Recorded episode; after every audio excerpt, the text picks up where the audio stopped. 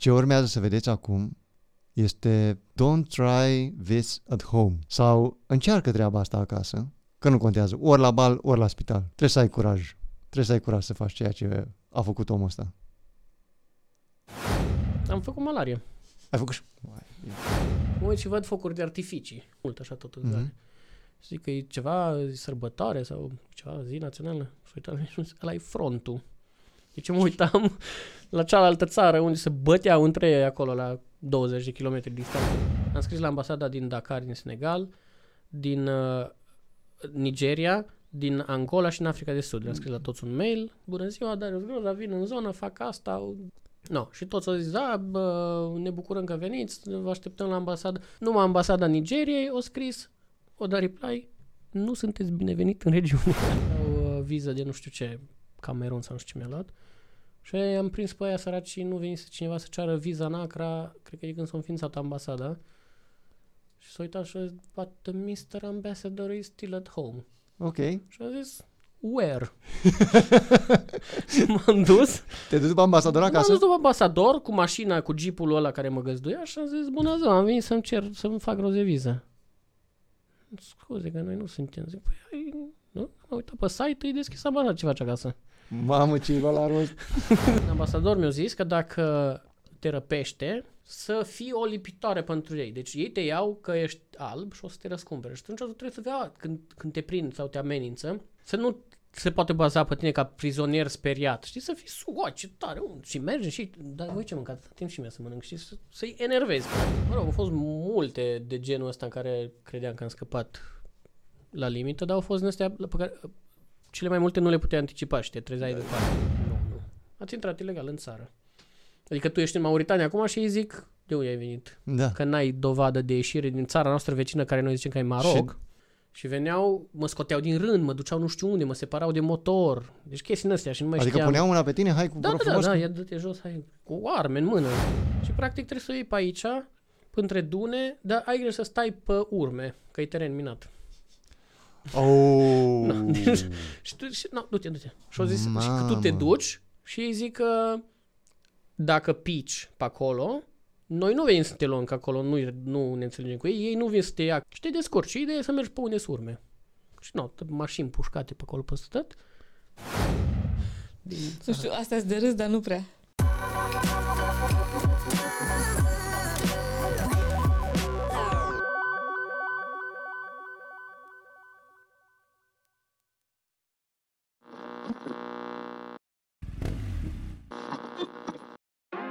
Salutare și bine te-am găsit, eu sunt Florin de la Vix Rider. Să la Budă înainte. Da, exact. E bun. Am început bine. Servus, Florin. Când îți vine rândul, te rog frumos. Poți să dai să vadă și pe... Că uite, chiar nu se simte vinovat deloc. Bun, măi, hai să vă întreb așa. Dacă aveți 20.000 de euro, 30 am văzut pe undeva a scris, dacă aveți 30.000 de euro, ce ați face cu el? V-ați lua o casă? Pardon, nu, cu 30.000 de euro nu ți o casă. Sau ați face un credit la bancă, mă rog, așa. Sau ți o mașină mișto? Da, nu, dacă ești aici, te uiți la podcastul ăsta, sigur, vezi o motocicletă mișto. Cea mai scumpă, nu? Cea mai faină. Nu. Bun. Astăzi v-am adus un om care cu 30.000 de euro sau 20.000 de euro sau nu știu cât o să ne spună el și a cumpărat un an mișto din viața lui. Darius Groza. Salut. Bine ai venit. Bine te-am găsit. Mă bucur, Doamne, îmi bate inimă. Acum 4 ore. Păi dacă ai mâncat așa de greu. Așa. Bun, zi, ce facem? Bă, eu vreau să te întreb pe tine, de ce ai cheltuit tu banii aia în halul ăla? Păi nu erau a mei, în primul rând. Nu erau ai tăi? Nu. Am primit... Bun, eu aveam blogul ăsta meu, de dinainte de faza cu Africa. Dă-i denumirea. Jeg.ro Jeg.ro. Da. Care nu înseamnă jeg. Nu, e o... Acronim. Da, e un acronim, dar de fapt e despre, nu știu, e satiră despre prostii din viața mea. Autoironie, chestii. Da, traduce-l un pic în acronimul ăla ca să... Jurnal editorialistic de Groza. Da, am făcut tot după aia. Nu știu cum îi zice la chestia asta, că nu îi zice acronim. Când ai un... Nu. Când ai ceva, ai un cuvânt și după aia îl faci acronim din cuvânt original. Să nu știu, până acolo n-am studiat dicționarul. Să caute de la regie. E altcumva.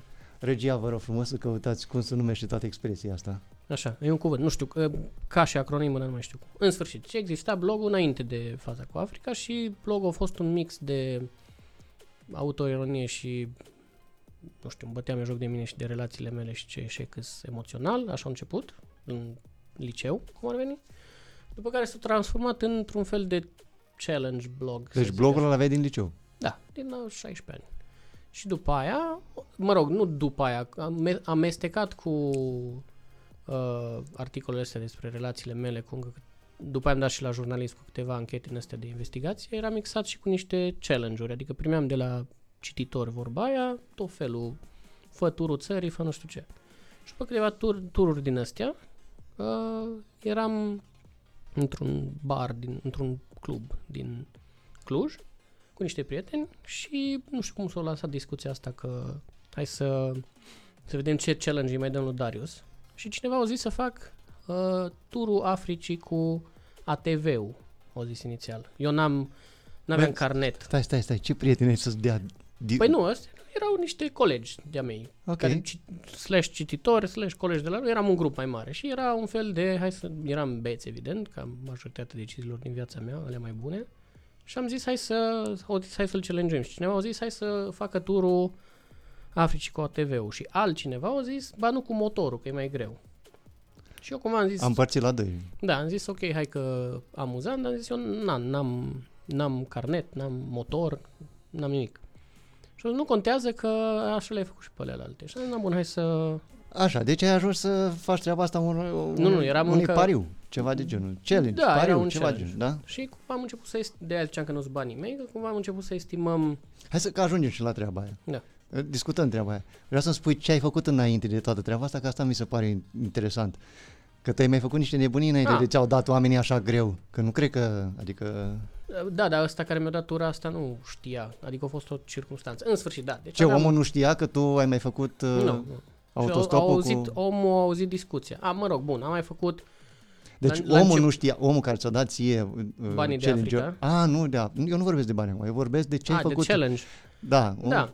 Păi erau, n-am avut nu știu ce, adică acum privind în urmă nu le consider că erau nu știu ce challenge-uri. Erau nu ne raportăm după Africa, că o să discutăm și treaba asta. Da. După Africa probabil că... A fost o fază că să fac... turul Europei cu autostopul fără să cheltui niciun ban, nici pe cazare, nici pe drum, nici pe... A fost o fază sau ai făcut-o? Nu, am făcut-o. Ai făcut, așa. Practic trebuia să vizitez toate țările din Europa dacă pot, dar nu s-au putut din motive logistice, dar în esență să fac fără niciun ban, pe cât se putea la început. Cu iamanene. Da, cu iamanene, plus că trebuia în fiecare zi să găsesc unde să stau și ce să mănânc.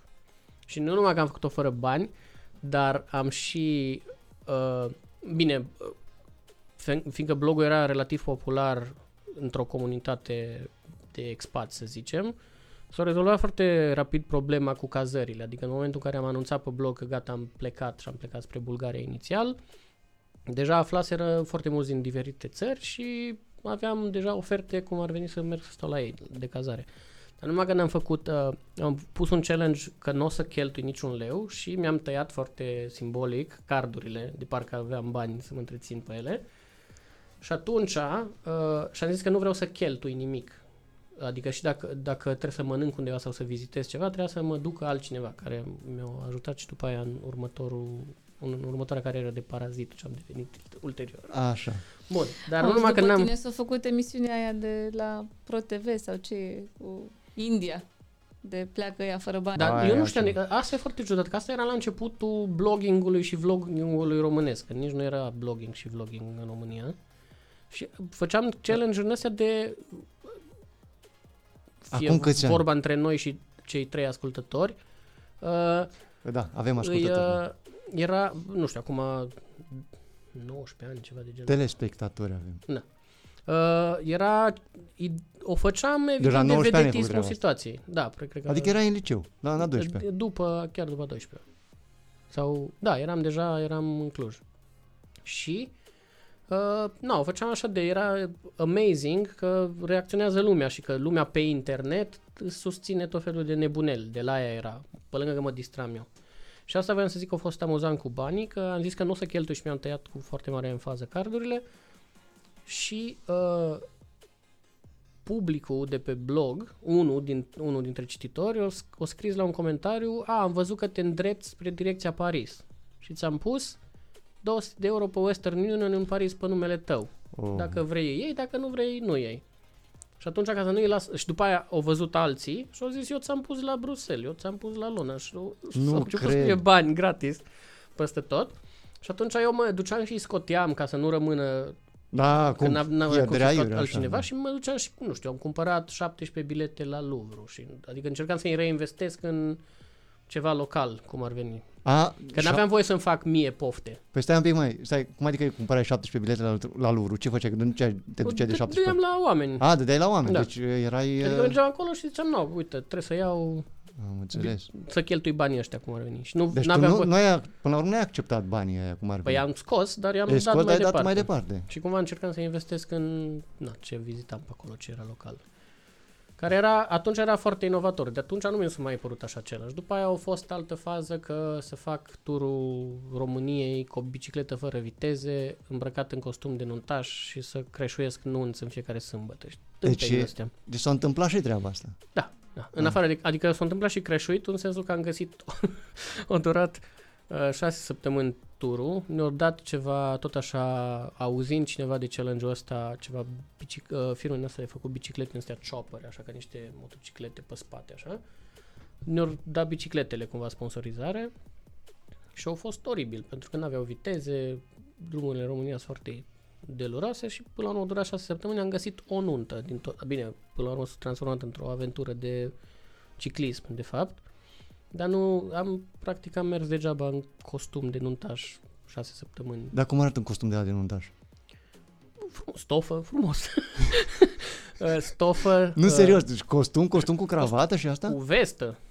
Cu sacou. Nu cred. Astea erau singurele două articole, adică aveam două costume. Tu fiind din zona Ardealului, Maramureș și în partea aia, mă gândeam că erai costum de nu Sălaș, scuze-mă. Da, iertare. Așa. Să nu, mă gândeam că erai în costum popular ceva. Nu, costum de ăla de cea mai joasă speță, erau... De nylon. Nu de stof. Da, din alea de poliester, erau cele două costumele mele, unul de când am terminat a 8-a și unul de când am terminat a 12-a. În două ele erau cu mine și țin minte că prima dată l-am spălat la Brașov.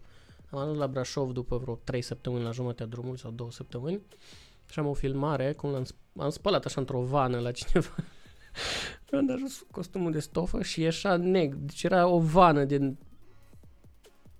transpirație, nu știu cum să zic ce era. Hai mă, zici că a fost, nu știu, cauciuc de pe asfalt. Nu, a fost dezastru. În sfârșit, și astea erau challenge-urile. Deci tu de acolo te-ai obișnuit. Deci dacă ai mers cu costumul ăla de stofă, înseamnă costumul de motocicletă pentru tine era bax albin. Apropo de cum îți iei tu lucruri cu tine, mi-ai povestit și costumul de motocicletă am avut în turul Africii. Nu l-am luat odată pe mine. Era mult prea cald. De-aia te-am văzut mereu în tricouri? Da. Era... Aha. Hai să te întreb așa. De ce Africa? Că am înțeles că a fost pariul ăla. Dar puteai să-l accepti sau nu? Păi da. Challenge, scuze-mă. Cineva a zis... Mă gândesc că s-o gândit să fie periculos. Aia a fost scopul. Bine, lasă că ce-o zis ăla. Și de ce am vrut eu Africa? Da. Am făcut ce-o zis aia. Am pus eu întrebări. Eu n-am avut niciodată nicio pasiune nici pentru motociclism înainte de chestii, nici acum n-am. Nu, stai așa o secundă. Tu până atunci, discutăm și de treaba aia că tu n-ai avut nimic, nu erai pregătit nici cu motorul, nici cu alea, nu? Da, și n-am contestat nici destinația. Da, eu mă gândesc așa, dacă ai plecat cu bicicleta în Africa, te duce? Acum. Da. Da, atunci, da. Acum bine. Oriunde, nu contează. Da, deci tu ai zis, mă duc. Bun, eu am zis, mi-a plăcut challenge-ul și am zis că n-o să am cum, pentru că n-am carnetul și banii. Deci te-ai gândit cumva deci să zici, n-am avut nicio problemă cu premisa. Pentru că lumea tot asta încerca să găsească ca challenge ceva șocant. Și pe mine nu mă interesa subiectul, ci logistica întreprinderii, cum facem. Atunci, fiind în birt beți. Stai. O să calculăm. Tu voiai să-ți dea omul și soluția cum să pleci tu în Africa? Adică... Nu. Eu nu m-am zis. Realitatea... Deci unul din grupul de prieteni a venit cu challenge-ul. Și eu am zis, bun, dar asta ar implica...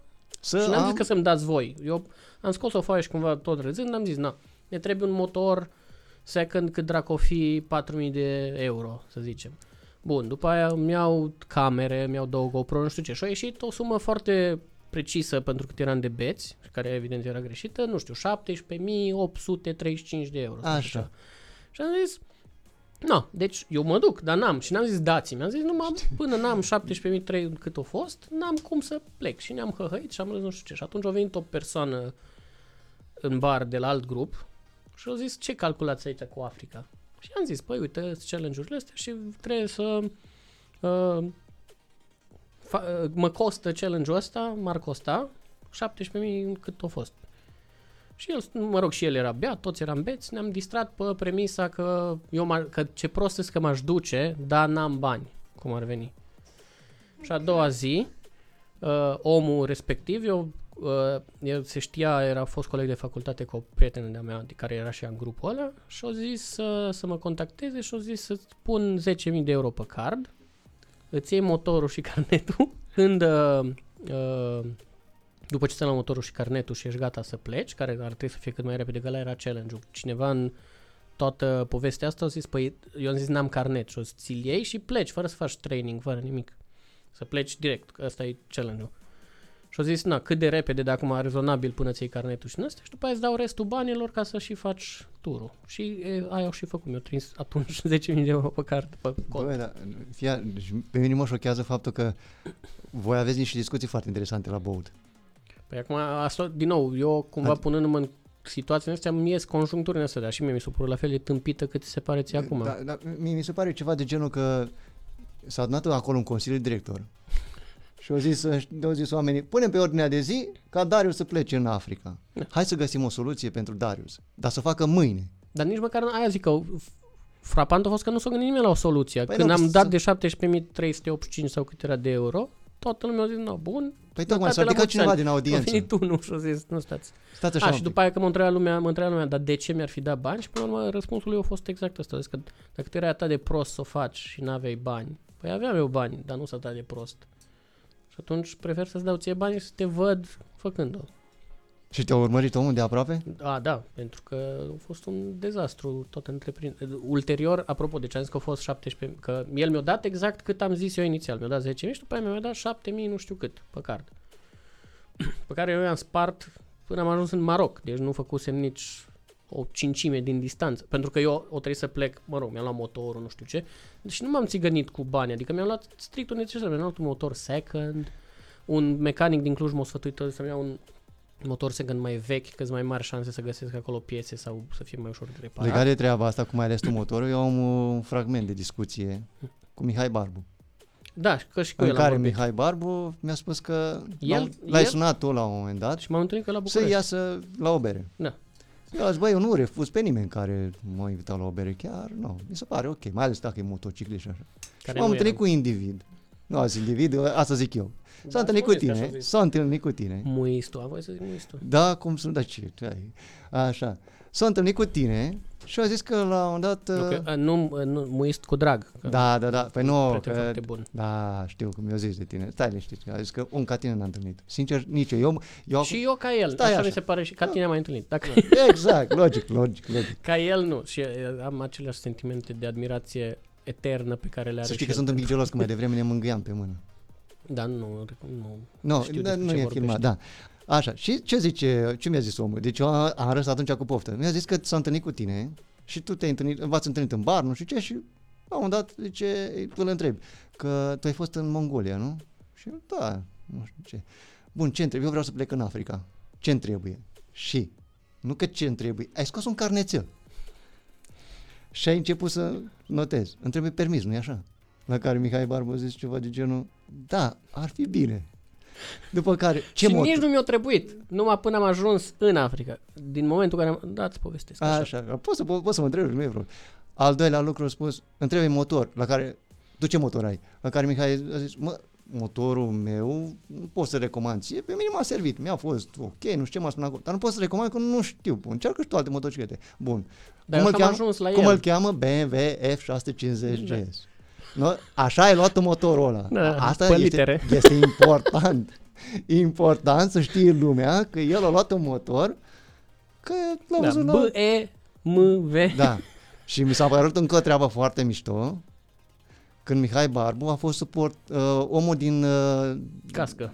Da, omul din cască de la Pistop, știi? Ne. Tu îl sunai. Dar cu toate tâmpenile îl sunam. Mihai, nu că mi s-o strică, nu știam să-i zic ce. Îi ziceam cură, nu știu ce, de nu știu unde. Și îi explicam, de unde, de acolo, a, pompa. Da, da, Mihai, da, o zici acum frumos, că Mihai mi-a zis și mai frumos. Așa. Că mi-a zis așa ceva, genul, tu sunai de la, nu știu, la, din fundul Africii și îi ziceai ceva de genul, bă, nu mai pornește motorul. La care Mihai zice, bun, dar benzina are? Bă, are, dar mai spune ceva despre el. Bă, nu știu, nu pornește. Și eu încercam să... De 20 de ori cel puțin. Da, și a zis că e sapor tare, tare fain, adică toată treaba asta, om ca tine am mai întâlnit așa. De asta, de acolo cred că... Ai, mă. Acum, deci ai ajuns să te luam motorul ăla. Da. Banii ai zis că ai primit sponsorizare. Deci am primit banii ăia. Am luat motorul, dar aia zic, nu m-am ținut, am luat, eu am fost cât am știut eu de econom să fiu. Nu mi-am luat motor vechi, piese, second, chestii, tot ce găseam, deci nu mi-am dus și... Piese de schimb? Da, adică am găsit un mecanic care m-a ajutat cumva să-mi pregătesc cealaltă jumătate de motor pe care mi-am luat-o pe motor pentru cazul inevitabil în care o să-l stric, așa, ceea ce s-a și întâmplat. Dar nu mi-am luat costum, BMW și nu știu ce. Deci, dar nu, că nici nu mă așteptam. Am găsit ceva chestii astea la ruși. Mi-am luat, că eu știam că o să mă apuce șpăgile și chestiile astea. Și m-am dus. Dar de unde știai tu că o să te apuce alte cheltuieli? Am vorbit cu Mihai Barbu, care mi-a zis că cel mai mult o să dai în reparații, că trebuie să le faci urgent. Da, Mihai fusese în Africa? Nu, în Mongolia, dar în aceeași situație. Pe drum, pe Kazakhstan, pe acolo, unde a fost el. Am înțeles. Mă rog, eu zic de șpări și în Africa și mai nașpa. Da. Deci eram convins că o să am nevoie de ceva buffer bani și atunci nu m-am întins la bani, mai ales că s-a dus instant jumate buget numai cu pe motor. Deci de la 17.000 de euro cât ați stabilit voi? 3.000-4.000 a fost motorul, mi-am luat un DSLR second, mi-am luat... Da, uite, asta e important, asta cu camera, pentru că eu, datorită fotografiilor tale, eu mă uitam la fotografii și la descriere, băi, m-a prins maxim. Așa. Tu ai devenit ce ești datorită? Nu te măgâli atât de tare. Cu plăcere. Da, bun, și am ești foarte bun. Dat jumate de bani. Îmi plac descrierile foarte mult. La poze. Deci, la... jeg.ro, să căutați jeg.ro pe Facebook și să vedeți descrierile. Tu înțeleg ce crezi tu că faci promovându-mă. Lumea vine să se uite la podcastul tău că am venit. Nu e adevărat. Nu se duce la mine pe jeg. Nu, că... pe mine mă interesează să... Nu. Hai, discută. Că tu nici acum nu te-ai lămurit ce vreau eu. Eu vreau să prezint oamenilor un exemplu pe care...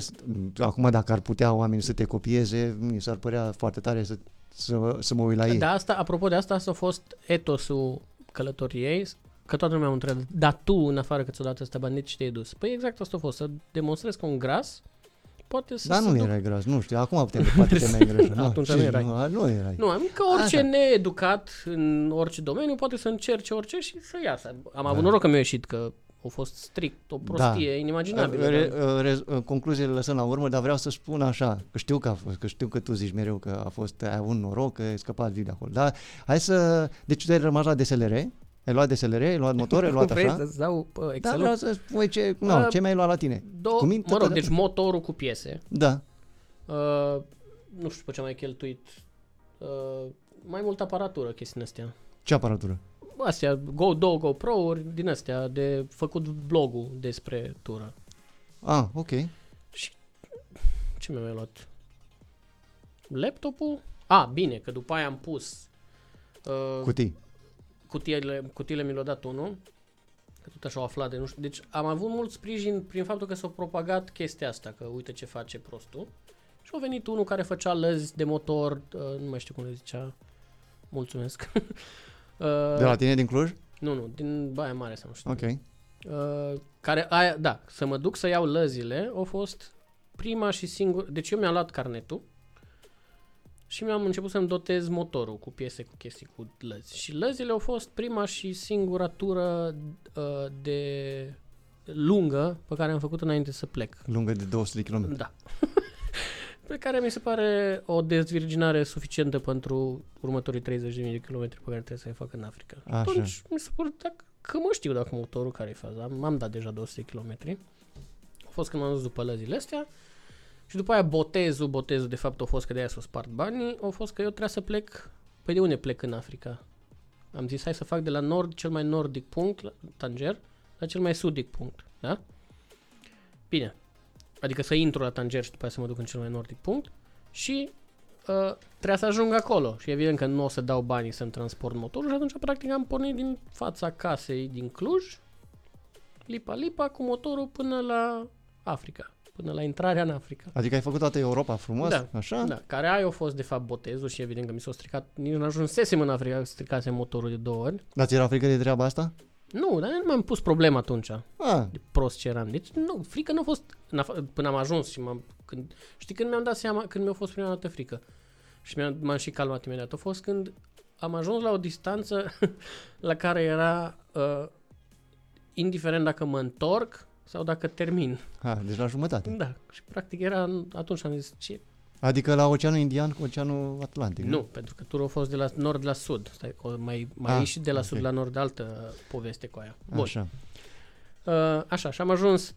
Bun, am intrat în Maroc și am făcut ce-i drept tot Marocul, care e lung, dacă e în considerare și Sahara Arabă, și deja mai aveam 3.000 de euro din cei 17.000 cu care... Deci tu ai plecat cu buget de 17.000 până la urmă. Nu, am plecat cu 17.000 din care luam motorul, deci nu știu, am rămas cu vreo 8.000 sau așa ceva. Da, nu, sau zic, 10.000. Bugetul stabilit pentru călătoria ta a fost 17.000 și când ai ajuns în Maroc ți-ai dat seama că mai doar 3.000 de euro. Pentru că mi s-a stricat în Europa pompa, am schimbat pompa, atunci am început să-mi dau seama de costuri și în astea. Când am ajuns în Maroc mi-am luat vize pe mai multe țări. Câți kilometri avea motorul când l-ai cumpărat? Dracu, mai știu. Păi nu contează. Da, nu pentru mine, care nu eram un prost. Am înțeles. Nu, știam atunci, dar acum nu mai țin. Așa, dar, ok. Dar, adică era foarte vechi? Sau nu, era din 2001 și era 2012, dar avea, nu știu, cred că sub 20.000 de kilometri. Aha, deci nu era un motor bătrân. Nu, deci s-a întâmplat bun, era bine întreținut. Păi s-a stricat, eram eu prost, nu că era BMW-ul. Eu am ars pompa pe autostradă în Europa, în primul meu drum. Am ars pompa de apă. Nu știu cum să ardă pompa de apă, sincer. Am reușit eu. Am ars-o, am prăjit-o, practic. Am fiert-o până la refuz. Că mergeam foarte tare pe autostradă, ca un prost ce eram. Și o bolborosă. Da, dacă erai foarte... Mai să ajungi în Africa cât mai repede. Da, și după aia, bine, am avut și noroc prost. Deci mă stricam, inclusiv în Africa, tot timpul lângă ceva ce... îmi repara instant stricăciunea. M-am stricat lângă sedii BMW din Africa. Am făcut pană în vulcanizare, adică lângă vulcanizare. Deci nu n-am avut... mi s-a stricat, cred că de vreo 15 ori. Băi, hai stai așa un pic. Și tot timpul am rezolvat acolo, pe loc. Mie mi se pare foarte tare ceea ce îmi povestești tu mie, că ești un fel de Tom Cruise, așa, știi? Din Misiune Imposibilă. Acum nu. Un fel, da, știi de ce, nu? Da, știi de ce? Pentru că ăla de fiecare dată reușește să iasă într-o situație, deși el s-a băgat într-o situație, știi? Și tot timpul găsește niște soluții imposibile de a rezolva. Păi nu erau imposibile, era norocul prostului, adică zis, mă stricam lângă benzinărie. Ce important este, ca și la Tom Cruise în filmul, cel mai important, ce mi se pare mie cel mai important, cum e și la Tom Cruise, este curajul pe care îl are omul. Pentru că sunt foarte mulți. Și sau prostia. Băi, deci, la nivel statistic, așa, prin câte chestii m-am băgat și puteam să nu mă mai bag în continuare, nu este curaj, este inconștiență prostească. Hai să lăsăm așa că... Ce vrei, să stai în pat atâția? Nu. Păi și atunci? Dar nu-i curaj. Dar ce? Păi dar plângeam din 2 în 2 săptămâni de stres și de... deci erai stresat? Cum căcat să nu fiu stresat? Eu am crezut că ești... Fii atent aici. După ce am ajuns în Africa, nu înainte când mă distram eu că am primit 17.000 de euro. Am înțeles. Fii atent aici. Știi de ce te întreb eu? Pentru că tu astăzi, acum 6 ore, tu nu știai cum mă cheamă pe mine. Dar tu știai că trebuie să vii la podcast. Știam, n-am uitat. Știai că trebuia să vii la podcast. Aia m-a interesat. Aia. De aia zic, tu, pe tine nu te interesează detaliile. Adică nu te interesează detalii, dar nu te panichezi din detalii, nu te blochezi în detalii. Ce faci? Bă, trebuie să vii la podcast. Acum îl cheamă pe ăsta. Nu știu. Bă, cum te cheamă? Uite așa. Cam așa era. Bă, unde trebuie să ajung? În Africa. Bun. Că mi se strică pe drum. Eu am crezut că nu, adică mi se pare că nu te stresai. Dar tu acum dacă zici că când eram, după ce am ajuns în situații, mă stresam de chestii de viață și de moarte care se întâmplau. Și realizam. Și după aia tot continuam. De aia zic că prostia era continuatul, nu că ieșam. Deci, tu ai plecat, până la urmă ai plecat cu 17.000 de euro, te-ai trezit că nu mai ai bani, după aia ce mi-ai făcut? Păi nu, m-am trezit, bun, am intrat în Maroc, care au fost un pic de șoc, în sfârșit ajunsesem în Africa Și primul lucru ce am făcut în Maroc a fost să fumez hașiș, dar al doilea lucru ce l-am făcut în Maroc a fost să îmi iau vize. Eu, și acolo m-am vize pe următoarele țări, pentru că uitându-mă, deci eu m-am dus, stai să explic, în câteva săptămâni cât am făcut până mi-am luat carnetul și după aia, de fapt eu m-am luat motorul înainte să-mi iau carnetul și mă duceam motorul la sub braț pe tot felul de platforme, după aia mi-am luat carnetul și în timpul ăla am studiat Africa, geopolitică, țările, nu știu ce. În timpul ăla unde? Înainte să plec. Înainte să plec am studiat țările și de asta am aflat că să-mi iau vize pe următoarele țări numai în timp ce sunt în țara precedentă, că e mai ușor. Dar ideea e că a fost o prostie pentru că eu am ajuns în Maroc, mi-am luat vize pe următoarele țări, m-am confruntat cu șpăci, nu știu ce, dar nu mai erau țările. Țările pe care eu le studiasem să-mi iau viză, unele nu mai erau țări. Deci, apropo de neprevăzut. Cum adică dispăruse între timp? Se formase altă țară sau era despicat Mali, care când am ajuns în Mali am intrat în altă regiune care nu mai era Mali, că era Azawad, că era cucerită de Boko Haram și tot felul de tâmpenii în astea. Da, bun. Și de aia zic că a fost neprevăzut, m-am trezit în Maroc. Prima dată am dat mult din buget am dat pe reparații cât eram încă în Europa și după aceea când am intrat în Maroc, șpăci ca să-mi iau vizele, pac, m-am trezit cu 3.000 de euro. Și l-am sunat pe sponsorul meu și am zis, bă, uite, n-o să pot. Care îți dăduse 10.000? 17.000. Așa, ai rămas cu 3.000 din toată treaba. Și l-am sunat pe ăsta și am zis, bă, n-o să pot termina tot turul, că nu mai am literalmente suficient bani, o să fac cât până mi-ajung banii și după aia o să plec. Așa. Și s-a început să râdă și a zis, mă, Dăriuț, că așa zicea el mie, mă, Dăriuț, tu dacă rămâi în curul gol și te jefuiesc ăștia și îți iau motorul și ești în nisip în Sahara și tot ești prost să continui, îți mai dau eu odată banii, nu aia e problema. Așa. Și mi-a mai dat, nu s-a întâmplat asta, adică n-am rămas în curul gol, dar da, au fost dublu pe puțin. Deci ți-a mai dat omul bani? Da. Deci ai avut un singur sponsor, cum ar veni. Care nu aș putea zice sponsor, un binefăcător, un angel investor. Da, ok. Nu vrea să-și zic cine e neapărat. Dar nu, de nici nu trebuie. Da, eu... Nu, în sensul că nu avea un beneficiu, în afară că, nu știu. Doamne, dar... Cum te-ai dus? Te-ai dus papi face așa și... Păi nu, că el o... Da, el a venit. Mă rog, a venit. Ne-au văzut acolo, a venit, s-a băgat în seamă și după aia nu. Mi-a plăcut povestea. Doamne, ce... Bun. Să dea Dumnezeu sănătate, pentru că datorită lui am invitat eu aici. Da. Așa, hai să dăm un pic înapoi timpul. Ai vreun motociclist, văr, verișoară, în familie, ceva? Nu, eu? Nu, da. N-ai venit în familie. Cineva, nu. Dar tu când te-ai gândit ca să faci treaba asta cu motorul, ai zis, bă, Africa și pe aia motor. Așa au zis aia. Bun, așa. Las, da, am înțeles asta. Păi și ce, trebuia să schimb Tesla și Dubai sau ce? Nu, dar nu asta. Băi, te duci într-unul din continentele cele mai, tu ai zis-o, da? Periculoase, da? Da. Bun, și pe două roți, neavând permis, neavând nici asta, la ce te-ai gândit în momentul ăla? Ce fain. Mă, băiatule, Doamne, ce? Cum e omul ăsta? Să mă gândesc. În cât timp te-ai mobilizat tu să faci treaba asta? De la discuția aia. Păi, nu știu, a fost... Că dacă ai făcut-o în 3 ani... Da, nu, câteva luni. În câteva luni? Da. Tu în câteva luni ai dat de permis? Da. Citisem undeva pe net că le-ai luat în decembrie. Nu știu cum ai luat permis în decembrie, da, așa. Nu se știe nici acum. Da, corect. Și după aia... Mi-am luat permisul în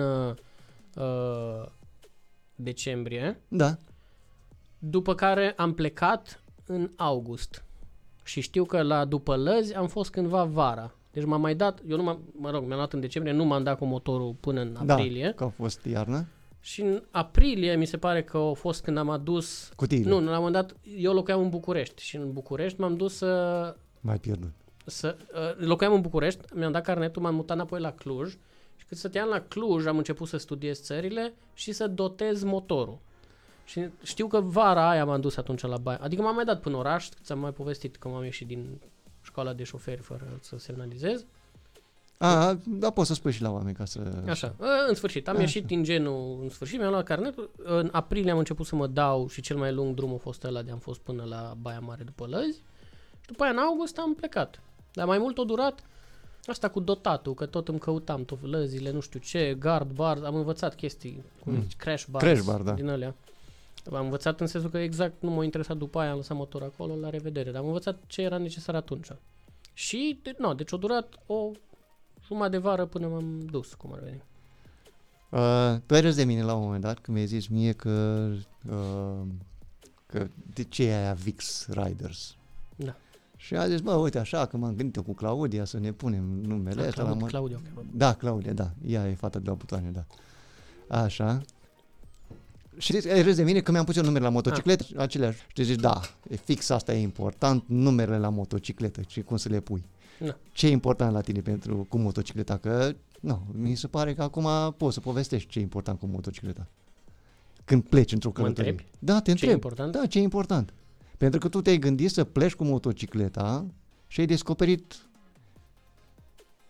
ceva, nu știu ce. Păi hai să-ți sumarizez printr-o anecdotă. Așa. Din Africa. Cât de mult a contat ce am considerat eu important și cum s-o dovedit la fața locului. Când în vara aia, când eu mă duceam după lăzi la Baia Mare, mecanicul ăla care m-a îndota, care mi-a pus crash bar, nu știu ce, m-a învățat, a zis, o să te duci în Africa, o să fie fuel scarcity, nu o să fie peste tot benzină, nu știu ce. Hai, și o să-ți dea tot felul de căcaturi ăștia la motocicletă. Hai să te învăț să guști și să miroși benzină de cifră octanică 95. Și de câte ori mă duceam pe la el să mai îmi pună ceva pe motor, tot... Gustai benzina? Gustam și miroseam benzină, să fiu obișnuit. Da? Bun, ok. Ai această poveste, da? Deci genul ăsta de... Bine că nu ești fumător. Genul ăsta de pregătire am avut eu. Bun, și că să schimb o roată în...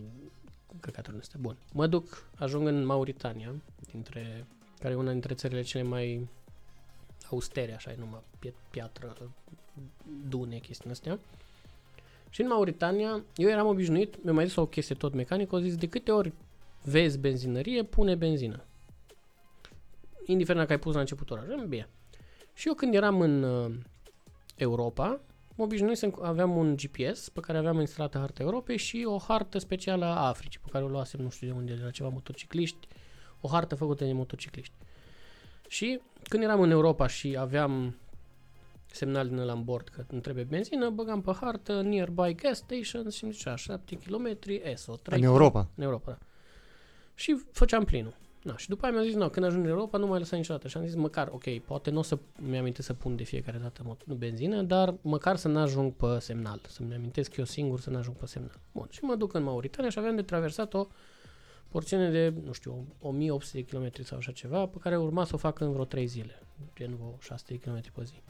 Bun. Unde am zis, na bun, să nu rămân fără... Și mi-am pus eu Queen frumos în urechi, mi-am pus... urma să nu opresc, numai să dorm, că era o zonă foarte periculoasă, n-are rost, numai trebuie să traversez, să ajung în Senegal. Bun. Pun căștile în urechi și mă duc... Mă pun motor, o să țără niște filmări, așa numai deșert, și un drum relativ fain, adică asfaltat, ok, cât vezi cu ochii. Și mă pun și... O ore în șir, Queen în căști. Bun. Motorul avea autonomie, mi se pare, nu știu, 350-400 da. Km și încă cât ai 30-50 de km rezervă. Bun, și mă duc eu, uit de mine, ore în șir, și la un moment dat văd, îmi apare în bord semnal că n-am benzină, așa la un bump din ăla, știi, flicărește aia, că n-am benzină. Și zic, no, m-a apucat vremea de când nu m-am mai uitat și zic, no, bun. Și instinctiv intru pe GPS și pun nearby gas stations. Zero results. Bun, dau zoom out. Nearby gas stations. Zero results. Dau zoom out. La un moment dat văd o linie. Și mă uit. Era granița. Deci eu dădusem zoom out la toată țara și nu era marcată nicio benzinărie. Nu știu dacă nu erau, dar nu erau marcate, sigur. Da, nu erau puse pe GPS. Bun asta. Așa. Bun. Zic, ok. Dau iară zoom out pe toată țara și zic all interest points. Aveau funcția asta să arate tot ce e în țară. Și mi-apare un punct. Era așa drumul până la graniță și era aici, cumva nu pe drum, lângă, așa la estimativ 50 de kilometri, era un punct. Și am dat tap pe el și scria spotted houses. Adică cineva a văzut parcă niște case în depărtare. Și în rest nu era nimic, nu că benzinării, zero Bine, erau, eu trecusem pe lângă tot felul de așezări, dar zic că aia era singurul punct de interes. Și am zis, bun, hai că încerc, deci eu eram pe rezervă, deci o să mai am vreo cât 30-50 de kilometri, cât o ai putea avea pe... Mă rog, era rezerva pâlpâia, adică mai aveam poate... 100 ce că ar trebui să faci, dar mă rog, depinde acum de cât de mare rezervă. Nu știu, dar da. Am mers 80. Așa. Dar știi cum? Numai să bată vântul, nu? Din spate dacă se bată.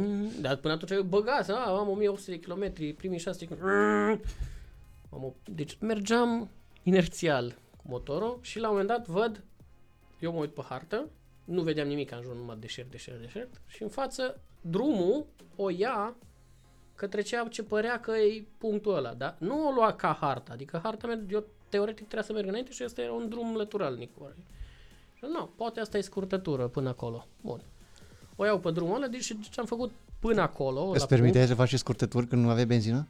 Păi scurtătura părea să fie spre direcția unde e singurul punct din țară. Am înțeles. Bun. Așa. Ajung acolo, am făcut deci am făcut din momentul ăla în care m-am panicat că nu era nici nimic în țară, vreo 80 de kilometri, deci peste rezervă, teoretic, dar vorba ta, probabil depinde. Trage de pe undeva. Da. Și ajung și într-adevăr spotted houses erau niște tarabe tâmpite în astea de, cum le zice, de tablă și erau doi în față, pe un covor, doi negri, leșinați așa de căldură și gândește-te ce-au văzut ei. Eu au văzut unul cu un cal negru oprindu-se din mijlocul deșertului și am zis gasolin, dacă au benzină, au făcut, au mimat, nu? Normal. Logic, da. Și de aia bun. Și-o zis cât. Și mi-am amintit, zic, stai să vezi cum le gust eu la ăștia benzina și să nu mă fută ei pe mine. Așa. Că eu știu gusta benzina 95. Și zice cât? Și eu zic 17 litri avea rezervorul, dacă mi era prea greu, zic 10 litri. Știi, fac așa, 10. Știu. Deci eu dărâmat. Deci aveau benzină, dar nu s-au așteptat că întrebe 10 litri. Era tot stocul, cred că. Da. Nu, stai să vezi, și-o venit și-o zis, no, bun. S-o dus în gheretă și-o venit așa. O luat o sticlă de sticlă. Încă un flacon de nu știu ce. Deci tot vreo 10 sticle așa, o damigeană. Zim dacă ai gustat din toate. Nu, și erau culori diferite. Deci unul dracu știe ce era acolo. Și-a zis, ăsta combustibilul pe care l-avem. Și am zis, bun, turnați, dai să gustă tu benzină 95 și practic le-am zis, puneți acolo, puneți tăt în rezervor. Și au pornit așa cu o trombă din aia de fum, nu știu ce mi-au pus, un diesel. Ulei de motor, de floarea soarelui, poate era și benzină pe acolo. Și m-am dus și am ieșit din țară în Senegal. Bun, și acum răspundem la întrebarea mea. Ce ai... Am mai întrebat ceva? Ai, Doamne, aoleu. Da, te întrebasem ce e important pentru tine. Nimic. Asta voiam să-ți demonstrez cu anecdota mea, că nu contează roți, să aibă roți pe ea și să învârtă. Mamă, ce... Ce contează? Și apropo de asta, nu contează nici că era... Puteai merge cu orice, cu o Aprilia din asta, bicicletă. Bă, câți ani aveai atunci? În 2012. Calculează cu 10 ani mai devreme. Calculează tu. Păi nu știu câți ani ai acum. Din 85.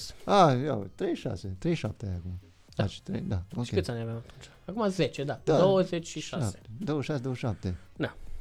Și deci nu contează nimic la ce-ți pui pe motor. Nimic. Tu. Pune-te tu pe motor. Ce contează? Băi, da, te-ai pus pe motor, da. Dar tu te simțeai invincibil?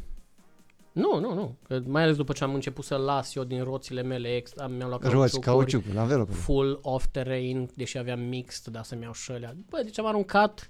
În fiecare aruncam, dădeam la tot felul de mecanici. Deci mie mi-ai spus că ai luat doar niște GoPro-uri, un DSLR, un laptop, piese de motor.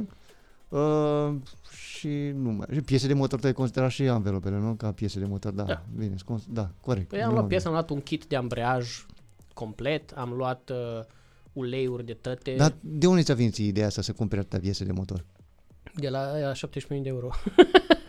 Nu, mi-am luat, mi-a zis mecanicul, sigur alz ambreiajul, ceea ce am făcut.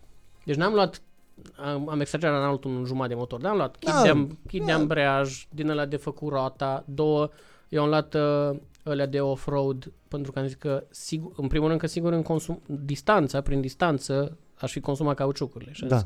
Că decât să stau să comande pe nu știu unde cauciucuri să nu-mi vină, mai bine îmi iau un set de cauciucuri și după aia să mi le pun alea în măsură ce mi se sparg sau mi se termină celelalte. Ceea ce nu s-a întâmplat că după aia la un moment dat mi s-o spart unul, am făcut pană, mi-au pus unul în ăla de off-road, mergea ca dracu. Că ăla da, e unul într-un fel, da. De ce nu le schimbat amândouă? Nu voiam să stau nici cât, am zis schimbăm ăstea, punem la gata. Dar nu voiam să stau niciune, mă opream, nu aveam chef să stau.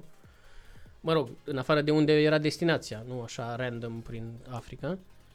După aia mi-au pus ăla de pe spate, nu-mi plăcea că nu știu ce, le-am dat jos, mi-au pus alte seconduri de ale lor și tot așa. Și până la urmă... Hai să nu mai povestim din faptul că nu ai avut deloc experiență. Am înțeles treaba asta, cred că am înțeles foarte mulți oameni. Nu mă interesează altceva, mă interesează gazul ăla al tău, că te-a mânat să faci toată treaba asta, că poți Cine? Gazul, adică energia aia ta, că să faci toată treaba asta, mă, că să pleci în Africa, nu e doar motocicleta, că te-am întrebat ce e important motocicleta, că le iau pe rând, te-am întrebat ce e important când pleci cu motocicleta. Eu am crezut că totul e important, nu e nimic important, dacă vrei să faci cu motocicleta, e important să fie o motocicletă. Da. Nu, dar sunt mai multe aspecte când pleci într-o călătorie.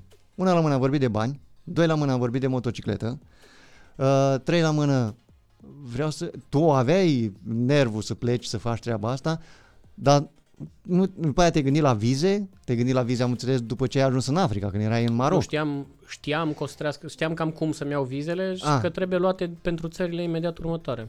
Ok, dar altceva legat de, poate, nu știu, te-ai gândit, mă duc pe un continent care e foarte nașpa. Nimic și poate din ce am pregătit nu a contat. Da, poate caz psihologic, zici, nu mai pot, ajung. Da. Așa. Sunam oameni. Ok. Plângeam și râdeau de mine și îmi trecea. E bun. Sau că te îmbolnăvești. Am făcut malarie. Ai făcut și... Păi și tu nu ai luat nimic în calcul în treaba asta? Înainte? Nu te-ai gândit, dacă se întâmplă treaba asta? Nu știu, cum mă protejezi? Ce ai făcut? Adică, cum te-ai pregătit tu? Am înțeles, banii că ai găsit soluții, ai luat motocicletă. Ce ai făcut tu ca să poți să pleci? Povestim foarte multe, cred că sunt foarte multe experiențe, dar vreau să știu așa, ce ai făcut tu, ai zis, gata, acum plec, uite, am făcut treburile astea, am înțeles că nu contează nimic, dar din câte am înțeles, dacă scrii pe carnețele acolo și te întâlni cu Mihai Barbu și cu oia și cu alți oameni, nu știu ce, s-a făcut un calcul ceva. Și vreau să știu cum te-ai pregătit să pleci în Africa, că nu pleci, mă duc cu pieptul gol în Africa. Păi nu, m-am dus cu toate căcaturile după mine, eu mă refer că n-o contat. Nu fizic. Mă gândesc așa, nu știu, cum te-ai pregătit tu, zici, am banii, ok, așa cred că să-mi ajungă. Nu știu că să-mi ajungă. Bine, păi, de exemplu... După aia, ce ai făcut tu din punctul ăsta de vedere? Nu ți-ai luat costumul, dar cum te-ai pregătit cu, nu știu, psihologic? Cred că cel mai mult ce am încercat să anticipez, dar tot nu prea contat, a fost să mă uit tot timpul din țările dinainte la situația din țara respectivă, adică la experiența de motor n-aveam ce face, adică n-am întârziat după hai să mă dau mai mult cu motorul, am zis o să mă dau suficient, dacă mor din accident. Nu, stai, cum adică dacă mori? Deci de asta, dacă vrei să faci trip de ăsta, atunci trebuie să te pregătești că este mai probabil să mori decât să nu mori. Stai mă, și cum tu erai mulțumit cu ideea asta? Eram chiar încântat în prostia mea. Doamne, pentru că era o mare eliberare să știu că nu contează, adică... Da. Că nu ai frică. Dacă mă duc să fac chestia asta, pot păți orice. Mi-era mai frică să nu mor, adică să rup coloana sau căcaturi în astea. Da. Dar n-aveam nicio frică de genul... Sunt atâtea boli. Bine, mi-am făcut vaccinuri. Nu deci te-ai pregătit și cu vaccinuri, ai făcut și vaccinuri. Deci am făcut tot ce era diplomatic și geopolitic și turistic obligatoriu. De genul nu te lăsa în unele țări fără vaccinuri. Bun, le-ai trecute pe undeva treaba asta scrise de tine pe undeva? Oamenii ar putea să găsească. Nu știu, dacă se găsește unul cu curajul tău. Nu, mult prea mult. N-ai cum să o faci. Dar le-am învățat și eu, trebuie să le învețe. Cât ai studiat înainte? Lunile alea cât am fost. Lunile alea? Mult, da. Deci m-am uitat la chestia asta mult, dar deci nu recomand, de pasiune. Ca să lămurim, nu recomand să așa, pleci gata. Ca așa, nu știu cum. Adică mă gândesc că... Da, eu am crezut că te referi din perspectivă motociclistică. Acolo n-aveam ce face. Stai și n-aveam voie să fac. Ești motociclist de aventură, e o diferență. Cum am discutat la masă... Puteam fi orice de aventură, mai mult e de aventura. Deci exact. mai mult studiezi țările, studiezi cutumele, studiezi cum să-ți iei vize, exact. Care e situația militară, care e zbolile, chestiile astea. Deci nu discutăm de... Puteam fi pe bicicletă sau puteam fi în jeep, aceeași chestie era. Sau pe jos. Deci asta faci. Deci dacă mă întreb care este pregătirea pentru aventură, da, atunci sunt contacte locale, o grămadă de chestii. Deci când pleci într-o aventură, adică asta vreau să explicăm, când pleci într-o aventură, băi, trebuie să te pregătești. Bun, vreau să iau motocicletă, permis, ce ai avea tu nevoie, bani, cât așa, cu toate că tot timpul anticipezi mai puțin decât ai nevoie. Îmi trebuie atâtea zile, îmi trebuie, sau atâtea săptămâni, luni, așa, îmi trebuie să mă pregătesc din punct de vedere al vaccinurilor, că te duci într-o țară, nu ești ca în Europa, să mă pregătesc, să știu că acolo s-ar putea să fie zone de război și s-ar putea să o încurc și să mă feresc de ele. Adică dacă ai făcut tot research-ul ăsta și ți-ai acordat toată treaba asta, că asta e foarte important. Eu înțeleg că ai avut... Da, păi a fost chestia asta, dar asta m-a pregătit mai mult să am așteptări la orice, pentru că aia s-a întâmplat și de fapt. De exemplu, știam că trebuie să-mi iau vize și că o să fie cu șpăci, dar nu știam că o să ajung să... Dar nu erai sigur, că n-ai de unde să știi sigur. Păi nu, dar m-am dus, de exemplu, uite, ca să dau trecut vama. Că ți s-a demonstrat după aia, asta e partea a doua, dar pregătirea dinainte, dacă nu aveai de unde să știi că la toate vămile... Păi, hai că zic exemple, de exemplu, știam că o să fie greu la vămi și că o să trească să dai șpăci, dar la un moment dat, și asta e cumva inventivitate pe moment, la un moment dat mi-am dat seama că eu fiind alb, ăștia mă vedeau ca pe o mașină de bani, de fapt. Da. Sau, și cu BMW. Sau ca pe un diplomat. Și atunci mi-am luat, de exemplu, de la care asta n-am învățat-o, asta mi-am inventat-o eu. Cum adică ca pe un diplomat? Hai să vezi. M-am prins eu de o chestie, că ăștia dacă, asta e realitatea din teren, că dacă ești alb, ai un fel de statut. Ce cauți aici? Ori ești un turist foarte bogat, ori ești ceva de la Uniunea Europeană, asta înseamnă diplomat, am înțeles. Bun, și atunci eu m-am prins chestia asta, n-am citit-o nicăieri și mi se pare că n-am scris-o, dar acum poate e o informație bună. De exemplu, ce am făcut? M-am dus la ambasada României din Senegal, care avem 4 ambasade mari în toată Africa. Așa. Una e în Senegal, pe țările înconjurătoare, prima la care am ajuns. Uh-huh. M-am dus și am zis să-mi dea o notă verbală, care e o foaie, de fapt, și zice notă, e un fel de foaie de comunicare între ambasade. Da? Ok. Și am să-mi dea o notă verbală în care descriu foarte vanilă, așa, fără mare enfază ce fac eu. Că eu fac un tur, că eu schimb de experiențe, că nu știu ce cultural. Și să mi-l facă în toate limbile de circulație din Africa. Adică în engleză, franceză, portugheză pentru Angola și română, că e ambasada României. Da? Și mi-au făcut limbile astea, mi-au făcut copii la ele și mi l-au notariat la ambasadă. Dar cum ți-a trecut ție în cap treaba asta, să știi? Să vezi. De ce?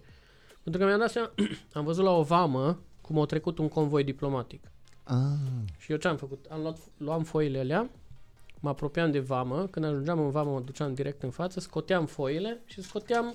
Îți dau așa exemplu ca să poți deci să zici. Uite, luam dosarul, așa, care era un dosar cu multe foi, pe care se vedeau ștampile din astea, ștanță din aia. Și mă uitam așa și luam altă limbă decât vorbeau ăia. Și ziceam că-s curier diplomatic. Mamă, ce șmecherie românească. Nu. Și ziceam, trebuie să duc foile astea la... Aveam deja pus pe GPS la ambasada, nu știu care, din fraudă.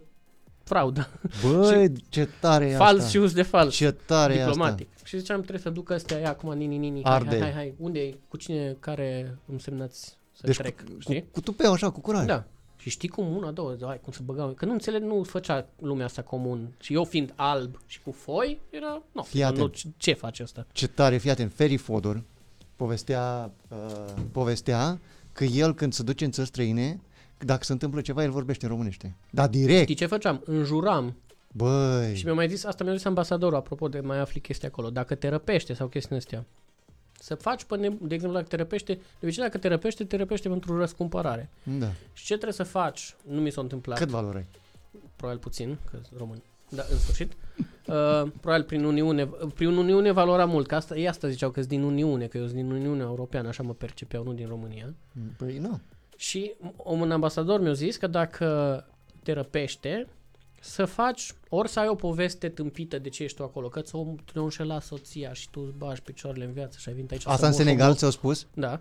Sau să fii o lipitoare pentru ei. Deci ei te iau că ești alb și o să te răscumpere. Și atunci trebuie să vezi când te prind sau te amenință.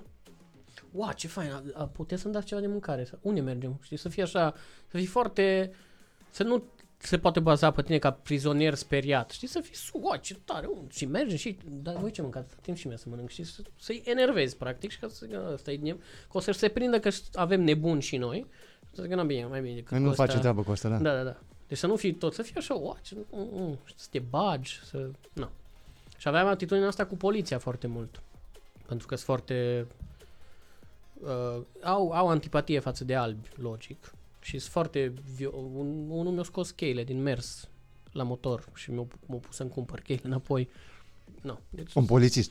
Da, nu. Bun, hai... Hai să... Da, hai, frate, câte deja... Da, deja vorbim de o oră aproape, cred că, nu? Ceva de genul. O oră prea mult. Da. Pentru cât e de interesant. Da, da. Băi, da, fuck, mamă ce-mi povestești. Am înțeles că zi niște faze în care ai simțit că trebuie să schimbi kilocii pe tine. Au fost multiple, pentru care și aia cu malaria, dar cea mai... Mă rog, au fost multe de genul ăsta în care credeam că am scăpat la limită, dar au fost astea pe care cele mai multe nu le puteai anticipa și te trezeai după aia. Nu mă refer neapărat din prisma condusului motocicletă, mă refer din experiența de acolo. Pe care trebuie tot cu oamenii. Motocicleta au fost două frici aveam cu motocicleta. Odată când m-am acroșat cu un tir și au fost spaiat. Da, când s-a stricat cutia aia. Da, și altă dată că se strică oriunde și ce pățesc. Dar tot timpul pericolul era din mediu, nu din mot. Adică nu, cel mai puțin conștient eram de pericolul că pic sau fac accident, era să nu mi se strice nu știu unde. Da, pustietate. Da, unde sau undeva unde apă, nu erau friendly. Dar nu, mai frică mi era de oameni, de poliție. Deci îți era mai mult frică de oameni? De unde îs și ce se întâmplă, că treceam pe tot felul de zone. Dar îți zic o chestie, apropo de schimba chiloții, și îți zic altă chestie în care nu mi-am dat seama. Adică chestii pe care le puteam anticipa erau cele mai scary. Chestii pe care le realizam după aia erau numai așa mind-blowing. De exemplu, eram între... dacă te uiți pe hartă e Marocul, Sahara Arabă, care e un fel de jumate de Maroc, dar care vor separatiștii, ca un fel de Moldova, nu ca Moldova la noi, ca un fel de Donbassul de la ucraineni. Deci Marocul mare, jumate din el e considerat Sahara Arabă numai de ei, adică de ei înșiși, cum ar veni, și sub Sahara Arabă / Maroc e Mauritania, țara asta de care ți-am zis. Na, bun. Și tu, practic, dar Sahara Arabă, partea aia separatistă din Maroc, e mare, gen sute de kilometri distanță. Și atunci, practic, tu intri din Maroc în Sahara Arabă printr-o vamă inexistentă, unde considerai că până aici e Marocul și Sahara Arabă. Adică fără barieră, fără nimic. Da, deci tu dintr-o dată ești pe teritoriul pe care îl consideră Sahara Arabă. Ei, adică autoritățile din preajma. Da, ăia din Sahara Arabă, cum ar veni.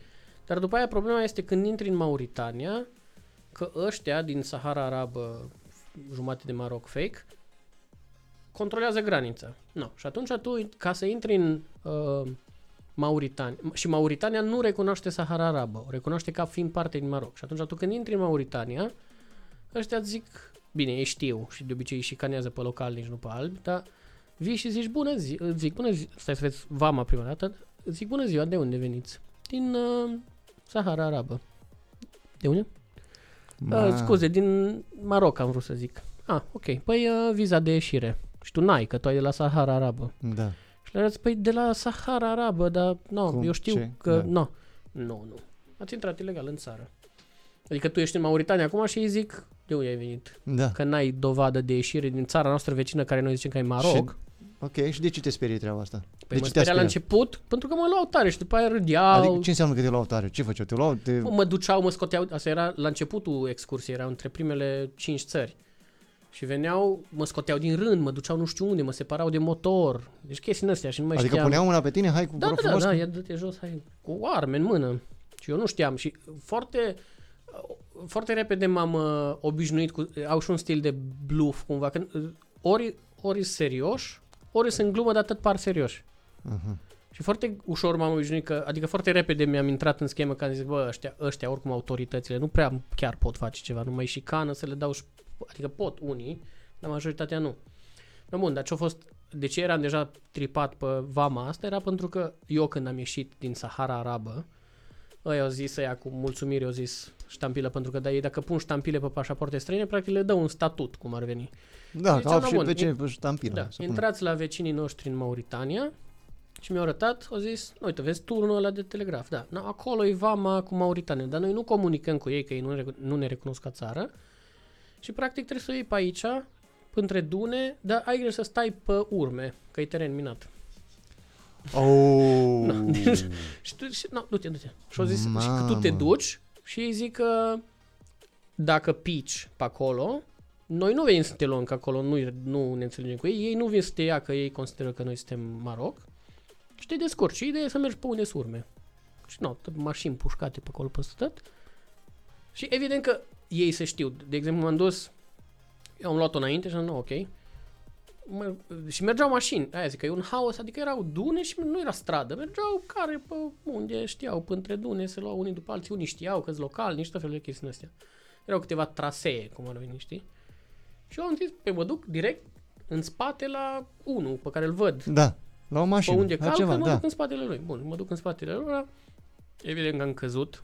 De prost ce eram, adică mă duceam și am căzut așa pe o latură, cum ar veni. Bă, dar n-ai cum să nu cazi, e și stresat în momentul așa. Bun, pe lângă că eu când am plecat din Cluj, side story, am pus motorul, am răsturnat încet așa motorul să văd dacă cum îl pot ridica. Nu putea ridica. Fără cutii sau cutii? Cu cutii cu tot. Păi cu cutii e mai greu, dai cutiile jos. Da, în vamă, cu teren minat, apucă-te. Aia da, n-ai ce să faci. Știi cum am ridicat-o când am căzut? Deci una, două am fost sus pe ea. Bun, și mă duc după asta și la un moment dat, iară, deci am picat de vreo 3 ori pe traseul ăla care e vreo 5 km, am picat iară și la un moment dat veneau de după dune oameni, ziceau că te ajut, vrei să te ajut? Și eu ziceam, da. Păi stai, ce erau ăștia? Erau localnici, cum ar veni, și veneau și ziceau... Pe aia 5 km acolo erau oameni care stăteau... Erau tot felul de fixeri din ăștia, dar stai să vezi, veneau și ziceau, te ajutăm? Și erau 3 și am zis, da, mersi. Cumva se puneau așa, te ajutăm să o ridici, da. Și îmi scriau 800 pe telefon. Și zic, cu bani. Știi? Și zic 800 în 1000 și scot ceva monedă locală, vreo 1000. Nu, $800. Wow. Ca să mă ajute să trec până în capăt, știi? No, lasă. Și m-am luat după ăla și până la urmă ăla din față, ăla era din Coasta de Fildeș, care e o țară vecină și el mergea. Era o mașină sau o motocicletă? Mașină. Un cot divorean într-o mașină. Și ăla m-a văzut că tot pic în spate și așa tot vin să mă șicaneze și a zis, facem un deal, te ajut eu să o ridici. Mi-a zis el, te ajut eu să ridici tu motorul de câte ori pici, dar te duci tu în față. Fair play. Da, și m-am dus eu după altul, așa stat, adică practic eu am riscat bombele, dar el s-a riscat să mă ducă. Eu am crezut să se ducă în față, să te duci în față la granița, la aia. Nu, să mă duc în fața lui, adică să mă duc eu să testez. Am înțeles. Și până la urmă ne-am luat după altă mașină și așa și am scos acolo, unde au zis, de unde veniți? Nu știu, astea-s de râs, dar nu prea. Păi atunci, și astea erau chestii pe care, că dau un exemplu pe care îl puteam anticipa, adică mă uitam și ziceam, teren minat, ajunge acolo. Dar să zic altă fază amuzantică de genul ăsta. Eram în Mali, unde ți-am zis că am intrat și era, jumate în țară era cucerită de rebeli. Și schimbaseră, gata, asta e țara Azawad, și eu am intrat cumva la graniță în Azawad și nu aveam viză, că nu exista țara de fapt. Și era așa, efectiv am intrat pe o graniță, m-am oprit, am ieșit, am intrat înapoi și am intrat pe desubtul graniței nou formate în țara corectă. Corect, în jumate de Mali cât o rămas. Și mă duc în Bamako, era capitala Maliului. Încă. Și acolo mă aștepta, tot timpul aveam contacte locale, adică întâlneam unul, îmi zicea, știu pe unul din țara aia, dacă ajungi la el, deci aveam și noroc din ăsta și mă ia ăla, era super încântat. Aveam o regulă să n-ajung niciodată înainte de ora 6 într-un oraș. Ți-ai pus-o tu? Da. N-am ajuns niciodată înainte de ora 11 noaptea, deci tot timpul. Și ajung iară la ăsta pe la 1 dimineața în Mali, deci unde știam că e război în sfârșit. Ajung la ăsta super încântat că ai venit, nu știu ce, m-a pus în ceva compound din ăla lui cu sârmă ghimpată. Hai că te așteptăm cu masa, era o familie. Dar stai, cine era tipul ăsta? Un tip, nu știu. Și cum te-a cunoscut? Îmi dăduse contactul lui cineva din țara cealaltă, ca și cum ai zice tu, mergi în Ungaria, că am eu prieten în Ungaria, hai că îți dau un număr de telefon dacă ai nevoie. Și tu ce ai zis? Da, hai că mă duc. Da, și tot am avut mega norocul din ăștia, că practic ajungeam la 1 noaptea la ăștia. Bine, tot timpul era frica aia, că nu știi cum e următorul, dar erau toți mega șmecheri și mega faini. Da, bun, și mă ia ăsta, cu familia, că am făcut nu știu ce mâncare. Și eu de polidau, eram rupt în gură de oboseală, la 1 noaptea și zice, na bun, hai să mergem în club. În Suedia. Zic bine. Hai că te-am așteptat și n-am știut că ajungi așa târziu și party la club. Bun, mergem. Mali, Bamako e o capitală, toată mahala. Numai o singură stradă asfaltată în mijloc. Și e ambasadă, club. Ambasadă, club. Fiecare ambasadă are un fel de club ușorul ei privat de la cineva, dar nu, e un fel de... Nu, asta e și restul pulii mea peste tot. Da, bun. Și mergem, nu știu, nu mai știu la care club de ambasadă am mers, dar eram când... Nu, am intrat, ăștia erau mega... Când au venit ăștia știau cum ar veni, că au venit albul. Exact, da. Ne-am mega mucit acolo, deci am ajuns pe la 2, am băut până la 4 și la 4... beat fiind și rupt în gură de oboseală, zic, bă, pot să eu ies un pic să iau niște aer. Și au zis, da, hai că mergem sus, pe terasă. Pe terasa clubului. Așa. Și mă duc, ieșim cumva pe terasă, eram pe acoperiș, cum ar veni. Și am avut așa o stare de, bă, totuși e ok, adică oricât e obosit, safe aici, mă uitam așa meditativ. Și mă uit și văd focuri de artificii. Și zic, a, e ceva, zic, e ceva mult, așa totul. Mm-hmm. Zic că e ceva sărbătoare sau ceva zi națională. Și uitam, ăla e frontul. Deci mă uitam la cealaltă țară unde se băteau între ei acolo la 20 de kilometri distanță. Da, ce așa club. Aproape era de cealaltă țară? Păi acolo unde intrasem. Ok, că tu imediat știi? După da, ce... Deci eram imediat în... și în noapte se băteau. Da, și eu... A, ziua nu erau, nu auzeai nimic, nu... Păi nu vedeai. Nu vedeai, da. Și m-am uitat așa de, ce sărbătoriți aici. Și în momentul ăla te lua panică. Nu, am zis, nu. Ce futută-i viața. Adică eram, dacă ăștia stau și au zis că să vină la chef, stau, pula mea de... da.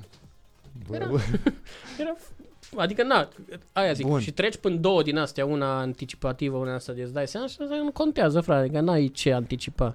Deci astea au fost... să rezolvi fiecare zi, în fiecare zi și atâta. Astea să înțeleg că au fost destul de nașpa, nu? Adică păi astea erau așa mindfuck, adică ce pula mea fac eu aici. Ok, când te-ai obișnuit? Când te-ai obișnuit cu frica? Cu frica nici că când. Treci în... Pentru că deja era frică în fiecare...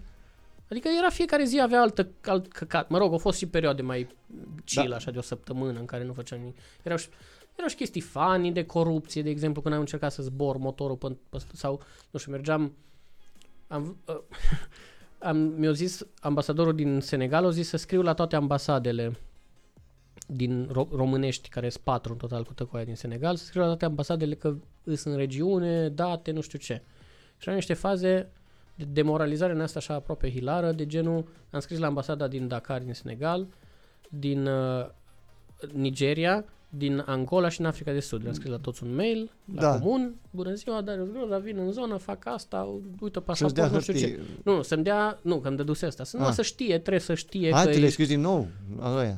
Da, nu le-am scris de dinainte la toți cam când o să fiu în regiunea lor. Ca să te aibă în... Da, să știe că-s acolo. No, și toți au zis, da, bă, ne bucurăm că veniți, vă așteptăm la ambasadă. Am făcut ziua României la Angola. Am văzut, da. Numai ambasada Nigeriei o scris, o da reply, nu sunteți binevenit în regiune. Atât. No way. Send. Atât. Și stai așa o secundă și traseul tău nu putea evita Nigeria? Ba da, puteam, asta era faza, că până la urmă am vrut să evit Nigeria și ziceam, deci în primul rând, chestii din astea, primești o chestie din astea, ești, what the fuck? Bine, oricum sunt obligați, deci tu poți să te duci oricum în Nigeria, că ei sunt obligați diplomatic să te susțină, dar ei ziceau, gen, mai dar bine nu. Dar stai un pic, în momentul ăla nu te duci, zici, bă, dacă acolo...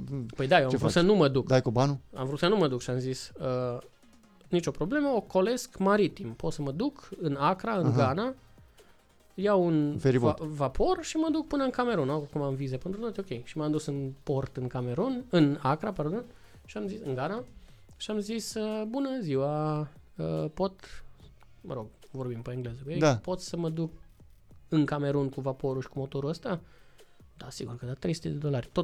Tot, preț de pornire era, orice întrebai era $300. Mamă, dar tu erai văzut acolo că îmbrăca cu bani. Stai să vezi, $300. Zic, bine, păi și eu și mă, da, cu motorul, urcați pe vapor, durează-vă 2 săptămâni. 2 săptămâni? Da. Zic, bine. Era cu vele? Da, cu... și zice, da, pistol aveți? Și eu zic, nu, eu cred că... Dacă te întreabă dacă ești înarmat. Da, nu, și nu aveam, evident. Și nu. Păi să vă luați.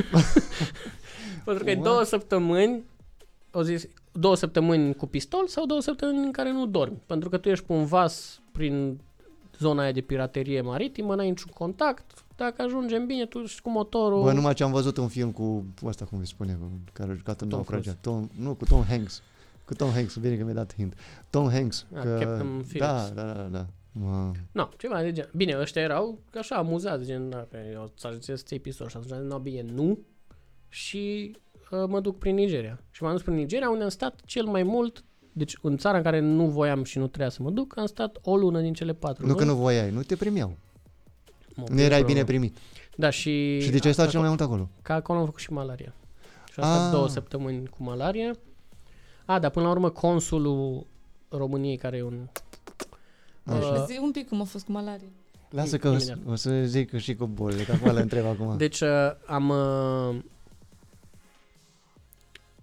Consulul, care e cumva adjunctul ambasadorului care mi-a scris că nu sunteți binevenit în regiune, mi-a scris mail de pe mailul de Jeg, că el a citit și a văzut asta, el urmărea Jeg-ul și a zis scuze pentru atitudinea șefului meu, nu știu ce, dar mi-a scris privat și a zis trimiteți pașaportul la Abuja, care e capitala, eu eram în Lagos, trimiteți pașaportul că încerc eu să-ți rezolv niște vize, dar nu pe calea oficială că vine. Și i-am trimis, mi-au făcut vize și mi-au trimis înapoi și mi-au dat cu $100 în el. Mamă, cum să primești, mă? Să primești bani de la... Diferența, apropo, deci șeful sau care era un bătrân ăla și când îl vezi, un colonist din ăla tipic cu, cum zice, acum nu știu cum mai e el, cu perciunile favoriți, albi. Da. Și ălalt era un tânăr în ăsta, hipster și el. Și da, bine. Da, mă gândesc cum o trăi ăla, adică știu aia după mustață, știu și cu favoriți, știu că ăsta e cineva. Da. Mamă, câte... Și da, revin la întrebarea mea. Deci cum te pregătești? Nu. Hai. Mamă, ce mă dă. Revin la întrebarea mea. Când ți-a trecut frica de pericol? Păi nu a trecut că era tot timpul al pericol. Băi, da, era exciting, no, așa. Adică mă refer că te obișnuiai, nu mai zici. Nihilismul a fost... Că după, te obișnuiești, mă. După malaria. Când m-am confruntat prima dată cu o fază în care am zis, bag picioarele. După deci, halucinații. Da, deci am făcut malarie, dar fast forward după malarie.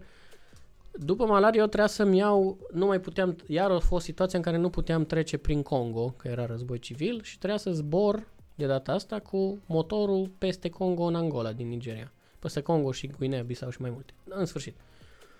Și pentru asta trebuia să-mi iau viza de Africa de Sud, care era ultima țară, era cea mai greu de luat, inclusiv pentru turiști. Și trebuia să o iei asta într-o capitală africană cât mai departe, dar nu în Europa, ca să nu pară că te duci acolo să furi diamanți și dracu, ca să demonstrezi că tu faci turul Africii, trebuia să era preferabil să nu o iei din vamă sau din țara de dinainte, ci să o iei la câteva state mai încolo, ca să zici, uite, eu chiar fac turul. Uită că am luat viza de la dracu din Prasnic și m-am gândit la voi. Și am venit, Și era cea mai greu de luat, pentru că au găsit diamante și tot felul de chestii astea și nu vor să vină albi în țară. Da. Și pentru că e văzută și ca țară, africanii, celelalte țări, văd Africa de Sud cam cum vedeam noi în 90 America, adică e the place to go să emigreze. Și mă rog, eram pe sfârșit de malarie, nu mai eram contagios, nu știu ce.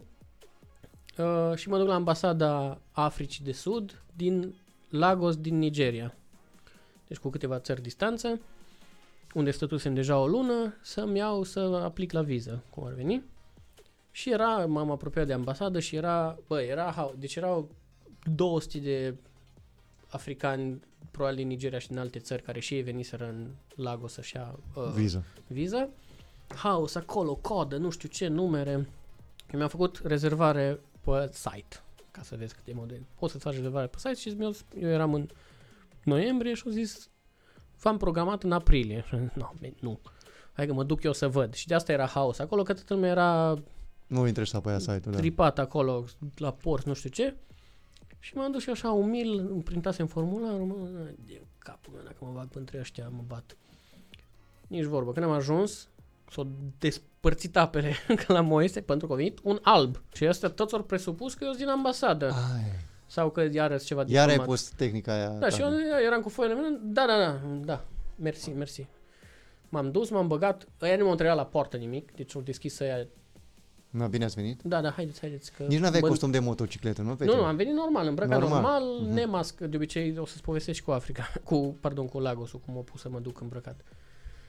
Așa, și ajung la ambasadă, mă duc și intrăm într-o sală, ca un fel de sală de clase cumva, erau 40 de negri și eu. No, și ăștia au sute de aplicații pe zi și schema acolo e că toți ziceau, adică, cum să zic, pretextul pentru care se duc toți, dar de fapt emigrează de tot, e că se duc la școala de aviație Nelson Mandela. Adică ei se înscriu la facultatea de aviație, să intră, să duc și nu se mai întorc. Nu se duc la facultă, de fapt. Și ei aplică la facultă. Și aia, de ce te duci în Africa? Să mă duc la facultatea, la școala de aviație Nelson Mandela. Bun, și apărând... Dar tu cum de ce da seama treaba asta? Cum ai văzut? Pentru că eram într-o sală mulți și venea și întreba pe toți. Aha. Adică venea și le lua dosarele și zicea reason of visit. Și toți ziceau Nelson Mandela Aviation School. Și tu ce ai făcut în cazul ăla? Și au venit așa la toți, o tipă din aia masivă, o agentă din aia de, cum se zice, de ambasadă, foarte agresivă, urla la tăți, reason for visit, nu știu ce, smulgeale în mână. Și cumva nu se uita așa la ei și s-a oprit așa la mine, că m-a văzut că s-a alb. Te-am măsurat de sus? Reason for visit. Și am zis, Nelson Mandela Aviation School. Și am zis să căca pe aia de râs, că n-am niciun sens că mă duc eu. La școala de aviație Nelson Mandela. Not! În puii mei mă duc cu motorul. Exact. M-a luat, bine. M-a dus direct, mi-a pus... Aia zic, ai și avantaje de genul ăsta, știi? Adică, ok. Da, stai așa o secundă, că tu... Ai profitat de treaba asta, adică ți-ai dat seama, nu e loc de, adică... Păi da, bine, ce, nu, mă pune la coadă să stau? Păi nu, dar, da, câteodată poți să zici treaba asta, hai mă, lasă că trebuie să fiu... Da, eu care sunt pericol tot timpul acolo, nu. Da, ai prins curaj, cum ar veni. Zici, aveam o fază în care m-am dus la o ambasadă să-mi iau o viză, tot așa, mi se pare că în Accra sau undeva. Și deja devenisem atât de tupeist, am venit și am zis, bună ziua, vreau viză de nu știu ce... Camerun sau nu știu ce mi-a luat. Și am prins pe aia săraci și nu venise cineva să ceară viza în Accra, cred că e când s-a înființat ambasada. Și s-a uitat și a zis, but the Mr. Ambassador is still at home. Ok. Și a zis, where? M-am dus. Te-ai dus după ambasador acasă? M-am dus după ambasador cu mașina, cu jeepul ăla care mă găzduia și am zis, bună ziua, am venit să-mi cer, să-mi fac rost de viză. Scuze că noi nu suntem. Zic, păi, nu? M-am uitat pe site, îi deschis ambasador, ce faci acasă? Mamă, ce e la rost!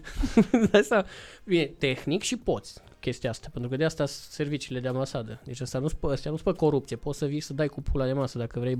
Am nevoie de asistență diplomatică. Da, știi că asta mi se pare foarte tare, că tu mi-ai tot ridicat lozinca aia, că nu puteam să mor, că nu știu ce, că așa... Păi că... da, asta era în oraș, aia era în vămi, depinde. Da, lasă asta. Eu mă refer că tu te-ai descurcat. Ești exemplu de român descurcăreț. Vreau să zic că depinde cum la fața locului trebuie să te confrunți cu căcaturile astea.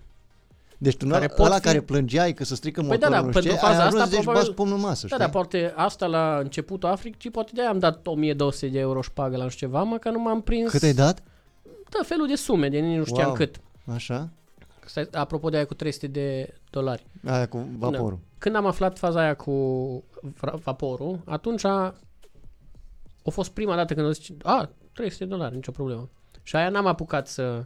Și totul pare... Adică la pistol și după aia renunțat. Nu s-a întâmplat. Dar după aia m-am prins care e faza cu $300. Că totul era și improbabil. Adică cât costă să merg eu cu vaporul 2 săptămâni și cu un motor și eu salb $300. Adică pare puțin... Dar ce e un fel de salariu minim pe economie la ei? Nu știu ce e, dar ăla e prețul de pornire la orice și cred că e de genul să te hucuiască. Adică să... Păi și tu nu poți să negociezi cu ei? Păi nu, că $300 pentru mie și un motor mi se părea rezonabil. Stai să vezi. Așa. Pentru un om și un... Adică nu e scump, nu. Da, transport. 2 săptămâni, da. Bun. Următoarea dată eram în Lagos. De fapt, stai să încep și ajungem după aia asta. Cum am intrat în... Sau mă rog, hai că zic asta. Deci, trebuia să... După ce am stat și am făcut malarie în Nigeria, nu știu ce mi-a trecut, trebuia să mă duc cu... motocicleta peste Congo-uri cumva și mai multe acolo, adică nu mai ajungeam nici și aici era cel mai plauzibil. Și trebuia să ajung în Angola, în Luanda. Și m-am dus la aeroportul cargo și am zis, nu pot ocoli aceste țări, trebuie să, cu vaporul nu mă mai bag că n-am pistol, trebuie să mă bag cu avionul. Și am zis, cât costă să zbor eu cu motorul sau motorul și eu cu alt zbor de pasageri din Lagos în Luanda. Din Lagos în Luanda. Așa. $300. Pare familiar această sumă. Da. Zic, bine. No. Îi scot lui ăla, îi dau... Deci ăsta stătea... Și îi dau $300 până la da, stai să vezi. Deci eu m-am dus... Eu aveam o gazdă în Lagos, un sirian, un tip care lucra în construcție acolo. Și ăsta a zis, te duci cu șoferul meu și cu jeepul și cu motorul și lași motorul și tu te întorci cu jeepul și zbori când trebuie să zbori. Bun, și zice asta, na. Ăsta de la aeroportul Cargo stătea, era când l-am găsit, deci ne-am dus în aeroportul Cargo, într-un hangar, acolo am vorbit cu el, cu motorul și cu jeepul ăsta. Și cât costă? Și zic, na bun, dar vezi, zice, ok, tu, motorul tău va zbura în Etiopia, se schimbă zborul, din Etiopia zboară cu alt avion cargo în Luanda, în Angola și așa. Tu, marți, că e singurul zbor o dată pe săptămână, și joi, miercuri, următoarea zi îți vine AVB-ul pe mail. AVB, ce... Ce fan curios sună. Da. Și după aia joi tu zbori cu avion de pasageri din Lagos direct în Luanda și îți recepționezi motorul care deja a ajuns cu AVB-ul. $300. Zic, wow. Îi las la $300. Ăla zice, na bun, golește, drenează motorul de ulei și de benzină și deconectează bateria. Bine. Și îl las acolo și zic, țuț. Asta, de fapt, nu. Când am lăsat motorul era înainte să fac malarie. De la șofer am făcut malarie.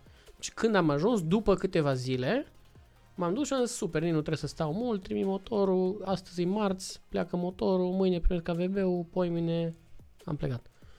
Bun. Mă duc cu ăsta înapoi cu șoferul, ajungem la ăla, la compound-ul ăla păzit, sta piscină, deci aveam câteva oazi din astea în mijlocul călătoriei, nimeream câte o gazdă din asta mega bogată, piscină. Bă, dar stai așa un pic, tu ce-ai mâncat cât erai mic? Da, mi s-a întâmplat numai... Pe cuvântul meu, deci câte am avut din astea și cât noroc... Da, bun, stai să vezi. Deci n-ai cum să anticipezi treaba asta că tu o să te duci în Africa și o să stai la piscine la unii care te iau în gazdă. Părerea mea și ceea ce încercam să demonstrez atunci și cred că s-a demonstrat e că lucrurile ți se... Ori mori și ți asumi, dar lucrurile ți se întâmplă. Dacă faci... Dar nu că lucrurile mișto ți se întâmplă. Da, deci nu mai trebuie să te bagi. Adică tu poți să fii ca un... King of the King. Trebuie să te bagi, trebuie să te bagi în căcaturi intenționat, că tot timpul dacă nu mori, tot timpul să iasă fain, niciodată nu să iasă nașpa. Mamă, deci e treaba aia de tu plusezi ca lumea, când joci poker, chiar plusezi. Nu joc poker. Vorba vine. Mă dau cu motorul. Da, exact, așa. Exact. Așa. Bun, mă duc acasă, mă pun acasă la ăsta, mă duc la piscină, mă pun, nu știu ce se face, marți, nimic. Zic, bă, eu mâine zbor. L-am ajutat pe ăsta să-mi fure motorul sau ce am făcut. Înainte de zborul, deci se face marți, se face joi, îl iau pe ăsta pe șofer cu gipanul, zic, bă, hai să mai să vedem, înainte să mă urc eu pe zborul meu, să vedem de ce nu mi-o dat, să-mi dea AVB-ul, să-mi printeze măcar AVB-ul acolo. Mă duc, ăsta era, intru iar în hangarul ăla cu jeepul, ăsta era acolo, liniștit, pun sac de zarzavaturi, mânca ceva pește, zic, my friend, AVB-ul, da, scuze, mi-a dat o ladă, un crate. Nu? Zice, am împachetat motorul și acum e dublu greutatea și nu. Zic, bine, dar... Și $600. De dolari, da. Și zic, bine, dar te gândi să-mi zici, că eu mă urcam pe zbor și plecam în Luanda. Apoi m-am gândit că te prins tu dacă nu vine AVB-ul. Na bun, îi dau naiv, îi dau $300, zic, da, gata. Încă $300. Zice, marți, următorul zbor e marți. Miercuri îți dau, următoarea săptămână, miercuri îți dau AVB-ul, joi zbor tu. Deci era un delay de o săptămână, nu știu. Zic, na, bine. Ok, mă duc, fac malarie, între timp, nu știu ce. No, din momentul ăla, o durat, alea 3 zile că treia și $300, o durat, cred că vreo 3.500 de euro. Stai, de ce? Și, deci, după aia, eu îl căsnam. Zim, așa, 3.500 de euro și... Și 3 săptămâni. Și 3 săptămâni, că te-ai îmbolnăvit tu și că nu știu ce. M-am îmbolnăvit și oricum nu l-au trimis ăla. Pentru că după ce m-am dezîmbolnăvit, după ce m-am vindecat. Așa?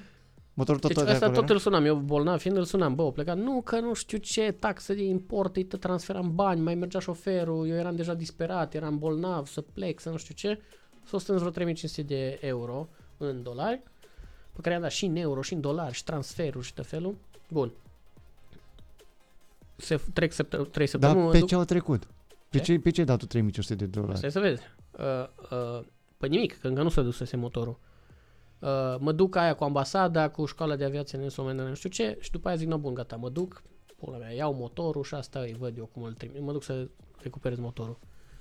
Mă duc la ăsta în aeroportul cargo, ăla invariabil era acolo pe zarzavaturi. Zic, bă, eu nu-l văzusem de 3 săptămâni că făcuse malarie între timp. Zic, bă, de ce? Ce-i blocajul? Că de ce nu merge motorul? Că dacă nu-mi dai bani și... A, că nu, că trebuie să facem o foaie. Zic, no, hai cu mine. Du-mă unde trebuie să facem o foaie. Și ce foaie trebuie să faci. Îl iau pe ăla și toată ziua aia am mers cu el până aeroportul cargo din Lagos. Pe ăla tot felul de ghișee, dând șpăgi. Deci ăștia practic nu procesați nimic. El tot negocia șpăgi cu ăștia și tot ce nu dădea el șpagă la alți colegi de lui, păstra el. Și m-am dus cu larghețe, cu banii lui, a mei, așa. La bani și practic am făcut micromanagement la tot transferul. Cum să facă cât mai repede data viitoare. M-am dus la el unde nu știu ce, acolo, ok, stai să ne tipărească nu știu ce, să ne dea nu știu ce dosar. Deci m-am dus cu ăla, am făcut o treabă și la sfârșit, era marți, în ziua în care trebuia să zboare, la sfârșit pe la 3-4, mă duc la 1, îmi printează pe din matricială o foaie pe care era transportul și un AVB. Deci ăsta e sfârșit AVB-ul. Da, bun, ok, iau la $300 aia primii pe care îi dăsuse, îi dau lui ăsta.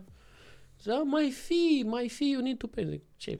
You need to pay me. Da, exact. Eu am făcut treaba. Am descurcat tot. Bun, i-am dat lui ăla, mi-a dat AVB-ul și am stat pe pistă acolo și am văzut cum urcă motorul meu pe crate. Zarzavaturile alea. Așa. Și un Ferrari vechi din 70 ceva, din bușită futut. Am înțeles. Deci, practic, eu cu ăla cu Ferrari-ul plătisem transportul de zarzavaturi. Deci doar ăla era tot. De aia stătea. Deci, practic, ăla era transportul. Motorul meu, Ferrari-ul și... Bă, dar ai avut nerv, mă. Păi da, după 3 săptămâni, după 2 săptămâni malarie și o săptămână... erai ambițios, că zicea, bă, să plec odată. Da. Bun. Wow. După aia, așa. Altă fază în... Voiai să întreb ceva? Da, voiam să întreb care a fost... Da, exact, cum te pregătești. Nu. Deci tu acum te vindecasești cumva, zici, bă, ce mă aștept nu mai contează, oricum fac față, nu? Cam așa ceva, deci după ce ai ajuns pe la jumatea Africii, nu? Ceva de genul ăsta. Păi da, era cam jumate din distanță, da. Deci ți-a trebuit un pic. Da, păi nu. După ce ne-am făcut toate, dai seama. Da. Care a fost... spune care a fost cea mai mare dezamăgire a ta? Că probabil că ți-ai făcut niște idei, bă, cred că o să ajung pe acolo, o să văd aia și așa. Și care a fost cea mai faină experiență pe care nu credeai vreodată că o să o experimentezi? Cea mai mare dezamăgire. Dezamăgire, să zice, adică nu era, mă rog, nu a fost atât de exotic pe cât m-am gândit eu. Pentru că, fiind acolo... Cum adică nu a fost exotic? În sensul că nu a fost cu lei și cu girafe și cu chestiile astea, pentru că ajuns acolo mi-am dat seama că astea sunt niște rezervații foarte mici, care sunt pompate de turism internațional pe spinarea localnicilor. Adică eu am văzut Africa reală, cum ar veni, cu eșecuri, cu sărăcie, cu tot, și activ, până la urmă, am zis, bun, dar niște savană, niște chestii astea și, dacă ziceau locali, dacă vrei, te ducem, nicio problemă. La muzeu. Da, și am zis, nu, ok, nu mă bag la densea gen Discovery. Deci a fost faptul că nu-i Africa... Deci te duci un fel, dacă te duci trebuie să te duci la pomul lăudat și nu e aceeași chestie. Da. Asta overall și în general că, de câte ori se întâmplau faze nașpa, n-aveam cu cine să le rezolv, eram numai eu și dacă erau faze faine, n-aveam cu cine să le împart. Asta era o depresie continuă, cum ar veni. Deci Africa pe care ai văzut-o tu nu e aia pe care o vedem noi la Nu, e și aia faină și urbană, de mahala și chestiile astea în sensul fain și culturală fain, dar nu aia exotică de safari. Da. Și cea mai mișto experiență așa care zici, bă, păi cred că... Nu cred că... adică tot a fost fain așa. Inclusiv chestiile rele mi-au plăcut cel mai mult. Alea, serios, că am chestiile făcut... după ce le-ai rezolvat. Da, pentru că toate chestiile care nu m-au omorât, mă rog, clișeu, toate chestiile urâte care s-au întâmplat și le-am descurcat.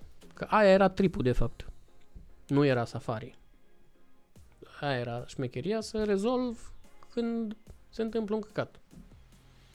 Și au fost tot felul de faze aiurea care treceau pe lângă mine. De exemplu, când am tot în Nigeria, că în Nigeria au fost multe experiențe pentru că asta mult.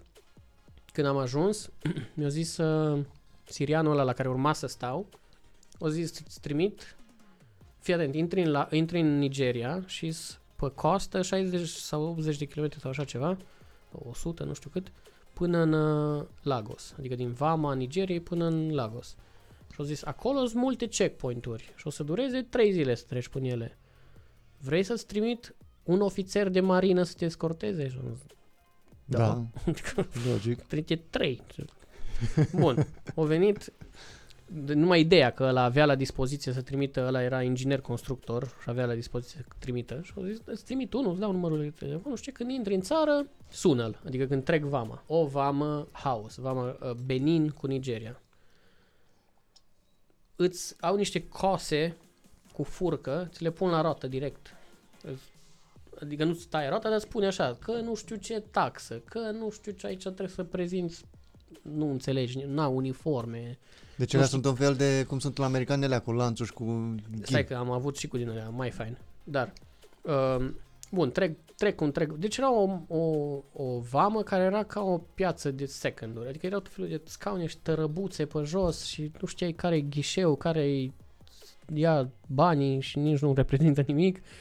Cum eu cu foile, cu curier diplomatic, trec vama, intru în Nigeria și trag pe dreapta pe o tarlăuță, așa, pe niște neasfaltat, cum ar veni, și instant vin vreo 20 și încep să tragă de mine că Holy Land, you need to pay tax.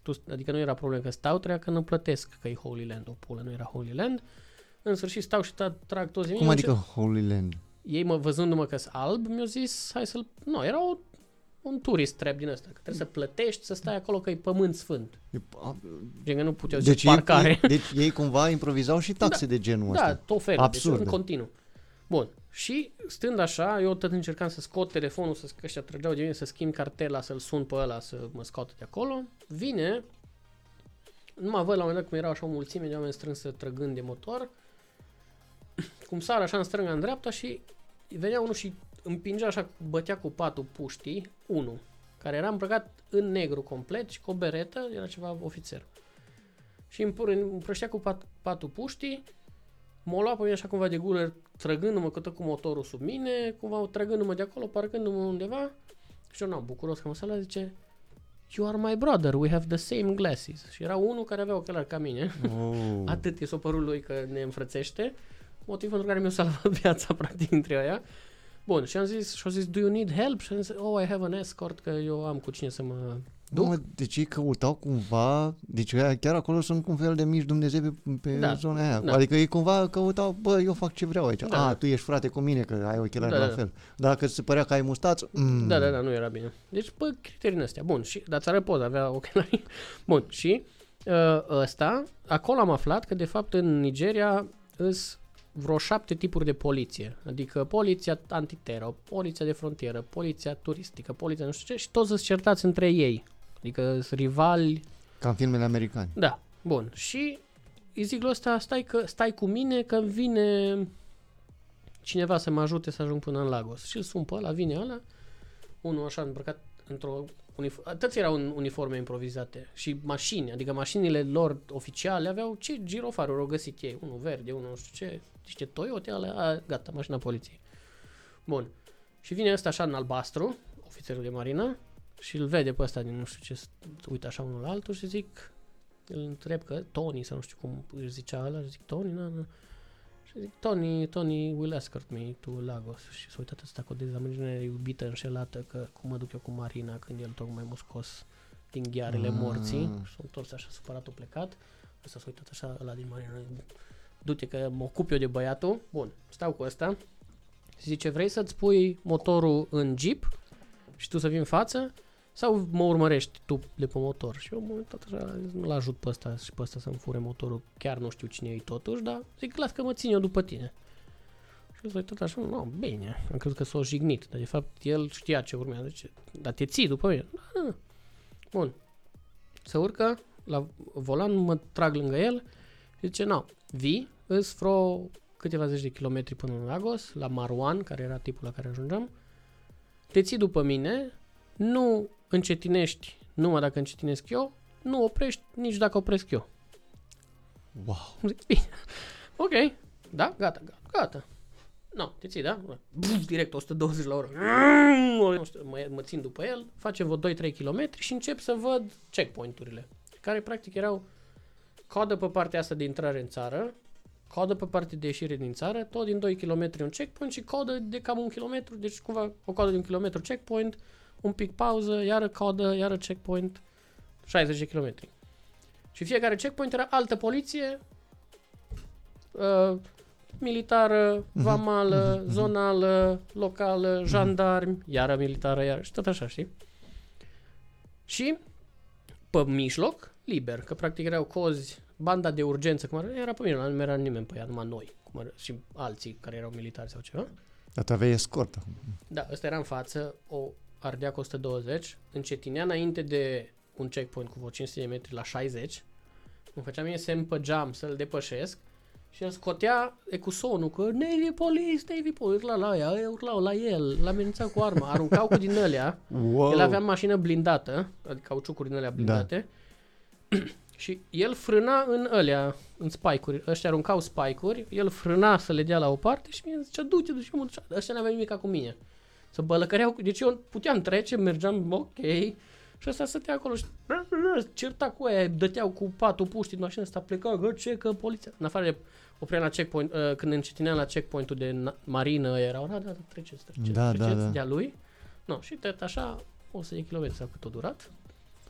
Până 100 de kilometri numai de checkpoint-uri între alea? Da, și noi frânând și mergând și nu știu ce, no, slalom printre checkpoint-uri în Nigeria. Mamă, no. Ce, cum e acolo? Da. A, și când știi mail-ul de la ambasadă cu... Nu sunteți da. Bine primit. Binevenit. Când am intrat, eu aveam 2 telefoane tot timpul, un burner phone din ăsta în care îmi puneam o cartelă locală și un iPhone pe care aveam cartelă Orange în roaming. Aha. Atunci când am intrat de Holy Land, cât am schimbat cartela, îmi intră pe telefonul din România, îmi intră mesaj de la ambasadă, vă rugăm să părăsiți regiunea. Wow. Deci am primit notificare de la Orange sau nu știu cum, aveau ei ceva tracker, care au știut când ne-am schimbat eu rețeaua pe Nigeria și mi-au trimis SMS măcar. Orange te-a trimis? Ambasada? Ambasada, prin, nu știu cum, bănuiesc că au ei prin servicii, cumva nu, au niște numere fleguite sau ceva, care când schimbă pe rețea din Nigeria, își dau seama că am ajuns în Nigeria. Ei aveau numărul meu. Și mi-au trimis SMS, cum s-au schimbat? Bine ați venit în rețeaua nu știu ce, următorul mesaj, vă rugăm să părăsiți regiunea. Care iar au fost, nice. Da, bine, da. Pe ce ai cheltuit mai mulți bani? Pe gaz, pe mâncare, pe cazare, pe ce? Șpăgi și reparații. Șpăgi și reparații? Pentru că acolo nu-mi dădeam seama cât dau, că era tot timpul pe fast forward și dădeam așa o sumă non-descriptivă. Adică tu te raportai cumva la cheltuielile din Europa, așa? Mă, e ok. Nu știam. Practic acolo tot timpul la un moment dat i-am zis la asta să nu mai îmi trimită toți banii, să îmi trimită tot 3.000-5.000 până-i cheltui, ca să n-am mulți bani nici pe carduri. Și da. Știu că atunci se duceau cel mai mult, când aveam reparații și din astea. Dar ți le repara de multe ori? De vreo 10. Au, a avut ceva. Da, pe tot fel. Bine, incluzând pene, că nu pornea și nu știam de ce. Uh-huh. Pane, nu te referi la anvelope, te referi la... Nu, pană de anvelope. Deci de câte ori am fost... Păi și ce, tu nu făceai... Nu... Da, eu știam să schimb, da? Dar efect, ți-am zis că am avut și noroc și tot timpul mi se spărge de vreo 3 ori roata și tot timpul mi se spărgea la undeva unde era safe, adică era lângă ceva. Bine, și probabil că era ieftin. Și n-avea rost să... Da. N-avea rost să stau eu să schimb. Mai mult mă puneam în pericol schimbând singur o pană decât dându-i lui unul niște bani să schimbe pana corect. Și gata. A avut noroc, da. În caz de forță majoră puteam, dar n-avea rost. Una din marile probleme, așa când pleci într-o călătorie de asta lungă, așa, e mâncarea.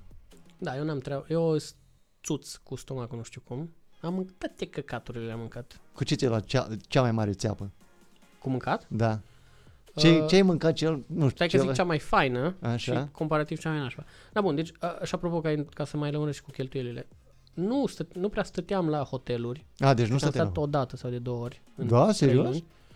În 4 luni, da, pentru că îmi găseam tot timpul gazde, mă interesa tot timpul să stau cu localnici, chiar dacă era mai riscant. Și cum îi găseai pe oamenii pe gaze? Așa, pe stradă, aflau, să zic că aveam contacte locale, ori stăteam la ăia, îmi recomandau, alții mă chemau.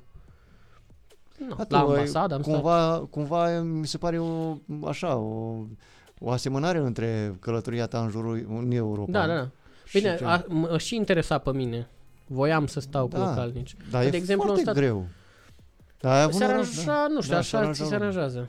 Da. Și, dar am luat și așa, m-au luat de pe stradă în spatele meu ceva tip care lucrau la ceva, puneau, nu știu, pe stâlpi electricitate și erau încântați. Hai la noi, hai la noi. Și am stat în tot felul de... Și eu ziceam, și tu aveai, tot felul de cocioabe dubioase. Și tu aveai așa deschiderea asta, curajul ăsta, mă duc la voi în seara asta, ce? Bă, cam îți dădeai seama. Da? Era riscant tot timpul, dar îi luam notă. Puneau cabluri pe stradă, adică erau de la ceva firmă măcar, știi, știam. Dar, de exemplu, asta la un moment dat în Accra, la un moment dat am zis hai să stau într-o pensiune asta lor locală, dar de localnici, nu de turiști. Și stăteam, m-am dus, mă rog, era cald oricum și nu era electricitate, evident. Și nu, la un moment dat m-am dus la duș, care era, dușul era, pentru că era foarte cald, era mai degrabă o tabără cumva locul în care stăteam, ca o tabără asta de studenți. Și stăteam, m-am dus la baie și baia era de fapt la duș, erau dușurile alea afară, așa cumva ca un separeu de cărămidă, ca la piscină, cum ar veni, și era duș, știi? Și m-am dus, am dat drumul, nu curgea apă și m-am dus și am zis there's no water in the shower. Și am zis, sorry, we'll fix it. Și we'll call you. Și m-am dus înapoi în cameră și m-am venit și bătul la ușă și am zis there's water now. Mă, nu, și era o găleată. Adică, dar nici nu și-au pus problema, adică nu-și băteau joc. Ei nici nu o mersă la vreodată. Da. Eu zic, scuze că n-am pus găleata cu apă la duș ca să poți face duș. Da. Am pus-o acum și este apă la duș. Nu, și stăteam acolo, nu aveau electricitate, nu avea nimic. Și am stat și m-am împrietenit cu o tipă care lucra la ceva companie de energie, o germancă, care era în delegație cu echipa ei și stăteau la un Four Seasons din oraș, care era aproape de unde stăteam eu. Dar tot timpul cădea curentul și cădea apa în toată Accra, în toată capitala Ghanei. Și la un moment, și asta plătea nu știu cât, cu securitate, cu chestii, cu pază armată, veneau cu ei, îi aduceau de la compania la care lucrau și la un moment dat am zis hai să mergem la nu știu ce festival de muzică, era seara, era destul de hip Accra, e capitala muzicii în Africa. Și am zis hai să mergem la festivalul ăsta de seară, te iau cu motorul. Și a zis, numai un pic că trebuie să fac duș la găleată. Și a zis, păi și eu fac duș la găleată. Zice, da, tu plătești, zice, tu nu plătești nimic și noi plătim 400 de euro pe noapte. Și era, în Four Seasons era în aceleași condiții ca mine, deci n-avea rost să stai. Mă rog, poți să stai la hoteluri scumpe și asta o să fie hiper scump că ești alb și most of the time nu o să ai beneficiile. Wow. Și n-avea rost. Așa, zis de mâncare că... Așa, și mâncare, după ce am... fost la acolo unde m-am uitat la focurile de artificii care erau frontul. Ne-am dus să ne ducem, adică ne-am luat să ne ducem acasă că eram beți toți și le-am explicat conceptul de shaorma de după club. Și am zis, voi ce aveți aici echivalentul la ce mâncați dimineața sparți înainte să ajungeți acasă? Și da, știu exact la ce te referi. Și zis, hai că mergem. Și o chemat pe ea, pătăți. La ora 4. Dimineața ne-am dus. Ne-am pus în vreo 4 jeepuri, eram mulți, adică erau vreo 20 și cu mine. Și cu fete, deci locali, tineri, cum ar veni, știi? S-au urcat niște jeepanuri și am plecat de pe strada aia asfaltată care era în Bamako. Și am intrat pe... Da. Și am luat-o prin Mahala, am ieșit din Mahala și noi mergeam practic spre front, cum ar veni. Deci mergeam în direcția aia până afara orașului, până niște dune, nu era drum, eram așa. Bun, și am mers, nu știu, vreo 2-3 km sau așa ceva. Și la un moment dat am văzut că erau adunate niște mașini, așa unele așa în cerc și cu farurile pe ceva. Și am ajuns la ele și era acolo o tărăbuță cu o masă, 2 băncuțe și cu o din asta de azbociment, o prelată de azbociment, cum îi zice, o acoperiș de azbociment și lumea stătea pe acolo, povestea, mai bea ce-și adusese din club. Era o stație de autobuz, așa pare. Nu, adică da, ceva de genul, era un restaurant. Ah, ok. Aparent, wow. Pentru că era acolo, da, ca de mărimea și construcția unei stații de autobuz, unde în spate, în restaurant, cum ar veni, erau 2 băieți, un dulap și 2 coșuri și pe dulap pe rafturile de la dulap, era un raft plin cu spam, conserve din alea de carne presată două rafturi pline cu astea, cofraje cu ouă. Care nu erau puse în frigider. Nu. Da, așa, corect. Unde? Lumina era de la farul. Exact, așa. Bun, și în coș erau baghete din alea lungi atâta, de pâine. A, franțuzești? Și, da, fostă colonie franțuzească. Și în ăla al coș erau castraveți. Da? Proaspeți. Bun. La masă... Băi, dar toată treaba asta se întâmpla la ora 4 dimineața. La dracu un praznic lângă front.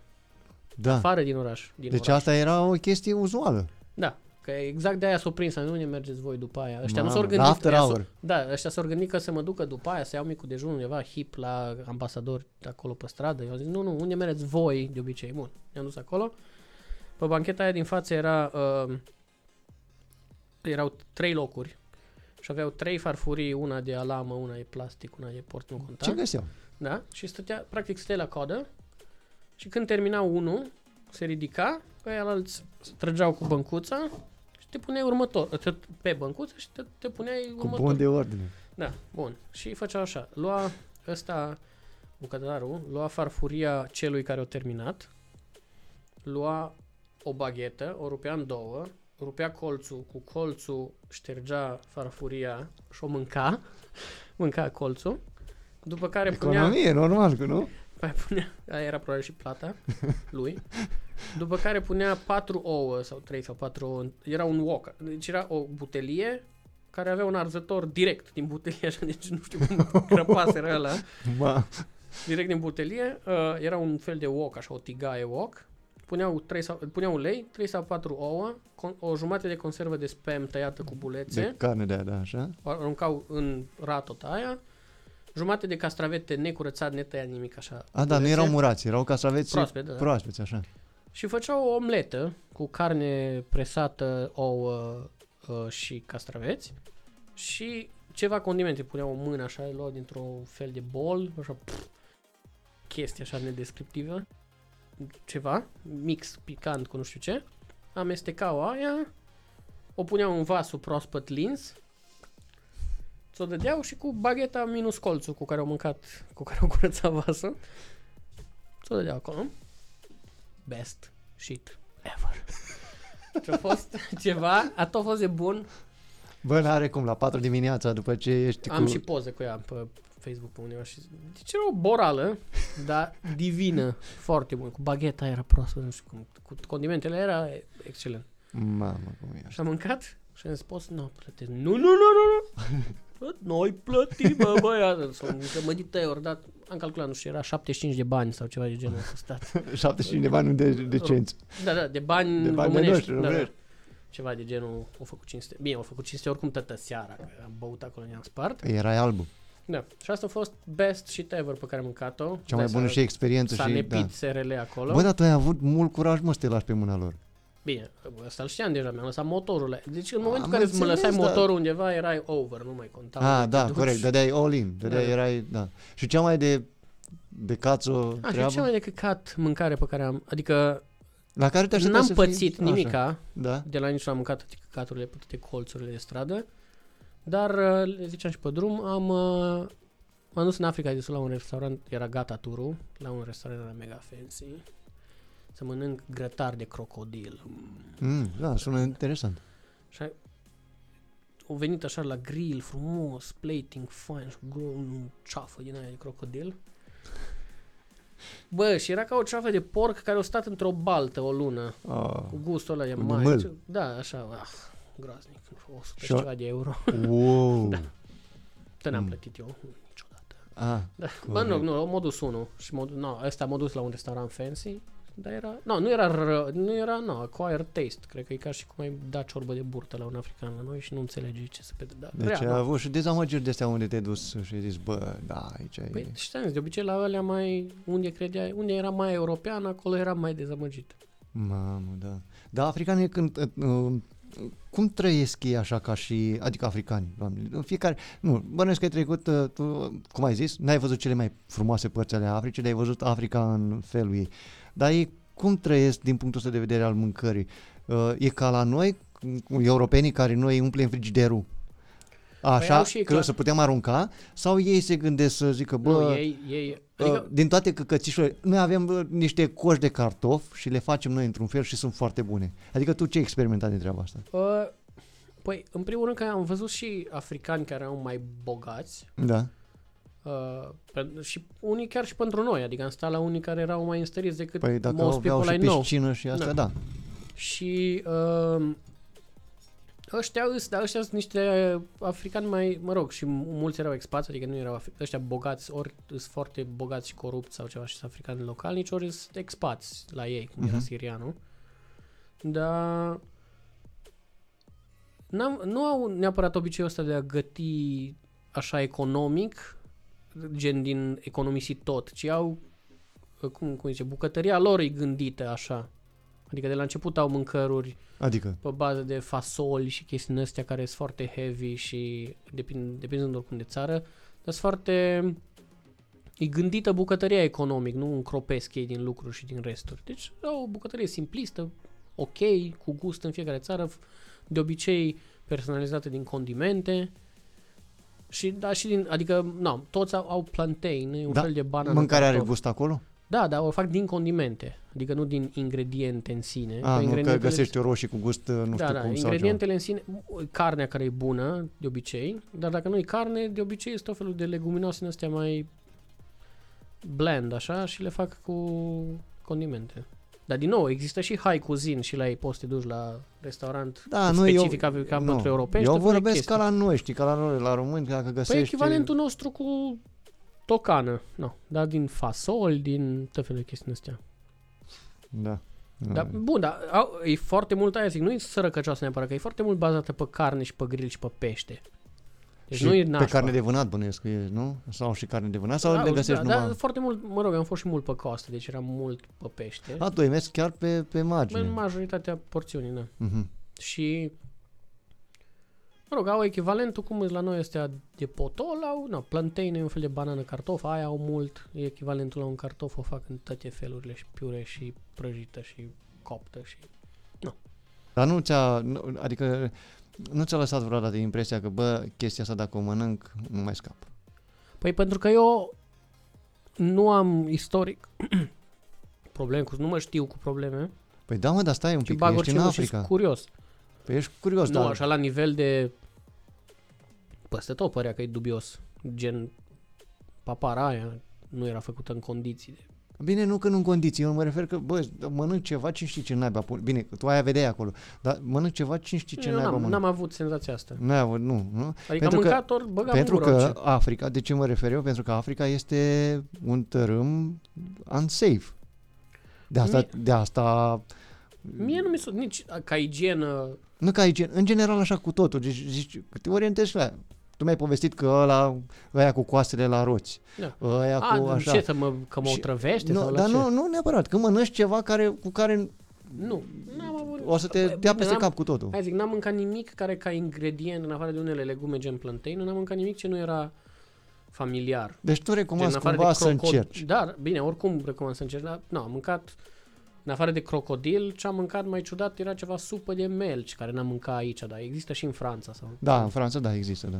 Deci n-am mâncat așa, era numai felul de preparare era diferit de la noi, era tot așa capră și vită și porc, deci nu era pui mult, nu era... Nu știu, mă gândeam vreun fruct de la sau ceva, vreo legumă care... Nu, fructe am mâncat multe interesante, nu mi se pune niciun dubios. Carne, n-am mâncat nimic ca să știu că e câine sau tâmpenii ăstea, dar poate. Dar n-am mâncat știind șoareci, nu știu, cum mănânc, dacă te duci în Asia, de exemplu. Am mâncat tot felul de chestii, de tot felul de grilluri care nu păreau... N-am întrebat ce nu m-a interesat, dar arăta bine și am mâncat când plăcea. Da, bine, e vorba. Și n-am stat să întreb ce e. Dacă are gust bun, bagi, mănânci. Eu acum vreau, dacă mă duc în Asia, sigur vreau să mănânc viermi, de acum știu. Și adică, nu, sunt curios de mâncăruri. De-aia am mâncat și de-aia de crocodil, ca să văd cum e. Și aia n-a fost bună, mi-a picat bine ca gust, dar nu că nu mi-a făcut rău sau ceva. Ok, a contat faptul că nu ai avut experiență ca motociclist în Africa? Probabil ca să fac curajul ăla de care zici tu, care eu tot zic inconștiență, să mă chiar duc. Adică a fost contraproductiv. Probabil aș fi fost mult prea atent la multe chestii. Păi dacă ai fi fost mult prea atent la multe chestii, ce te salvau mai mult? Păi probabil nu mă băgam în locul, era mai puțin aventuros. Păi și uite, totuși ai o experiență mult mai mișto. Păi da, m-ai întrebat dacă o ajutat că n-aveam experiență. Da, că m-am băgat ca prostul și m-am blocat în tot felul de chestii. Deci o ajutat, da. O ajutat la aventură, nu la... La aventură, da. Nu la săracul motor. Da, asta da. După toată treaba asta cu Africa, ce ți s-a mai părut după aia incitant? Ai mai fost undeva? Am mai fost, dar nu e nimic la fel de... Deci Africa este... Dar nu Africa în sine, că am mai fost după aia... experiență. Am fost după aia în America de Sud, tot cu motoare închiriate de acolo și ca nivel de pericol e similar, dar nu mai eram așa... Serios? America de Sud e similar cu... În unele zone, da. Unele zone, dar mi se pare că... Nu, dar așa e și în Africa, în unele zone, nu totul e dezastru peste tot. Eu pentru că am traversat-o pe toată, implicit am trecut, dar eu puteam să traversez ocolind multe lucruri. Poți să mergi lejer în Africa, fără să te expui la nimic, dacă nu vrei. Da, Deci nu m-a mai afectat expectanța de pericol, nu m-a mai deranjat la nimic de atunci. Tu ai campat? Ai stat și cu cortul? Da. În Africa? N-am stat cu cortul, am stat sub aer liber, că n-am chef să... Adică ai dormit sub aer liber în sacul de dormit sau ceva în genul ăsta, nu? Da. Și în jurul tău ce era? Era ceva, vreun camping, ceva? Era noapte. Era întuneric. Am dormit și în camping, am dormit și sub cerul liber, am dormit și nu știu ce cociobă unde m-au chemat unii și am zis... Nu, dar n-ai dormit, să zicem, nu știu, dacă te duci în Mongolia să dormi undeva izolat, să dormi în pustietate sau ceva, nu știu, habar n-am, ceva de genul ăsta. Nu, am dormit lângă așeză românești. Da, ai fi avut curajul? Singur nu, atunci n-am avut curajul, nici acum nu, că aș băga singur așa degeaba. Ai mai pleca singur o dată? Da, dacă n-am altă. Aș pleca cu altceva numai exact din chestia aia de să am cu cine împărți chestia, dar nu de securitate.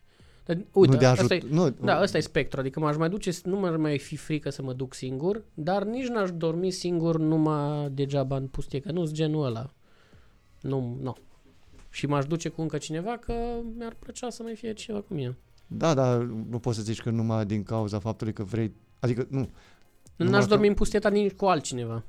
Că nu are, adică nu-s genul ăla de outdoors în sensul ăla că neapărat să dorm eu, dacă mă apucă noaptea undeva, dorm, dar nu, hai să mergem, adică mă duc acum și fac camping și îmi place să dorm în aer liber și aș merge cu cortul și cu orice, dar nu mă ajunge anume în Africa, de ce, să fie același beneficiu, dar de 3 ori mai mult pericol.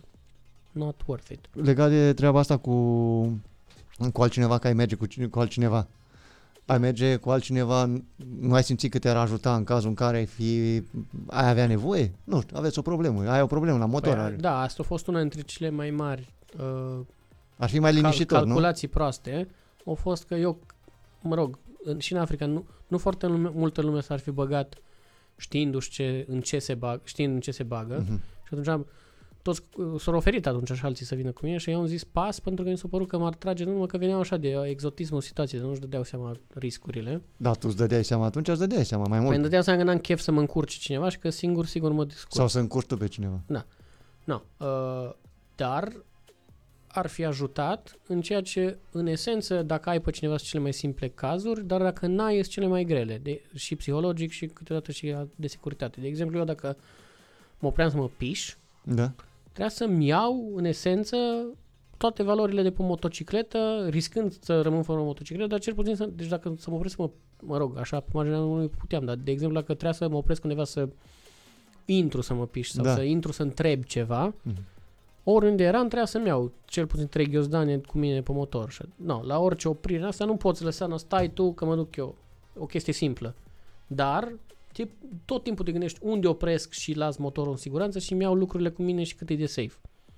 Care dacă mai ai pe cineva, you can just leave the person.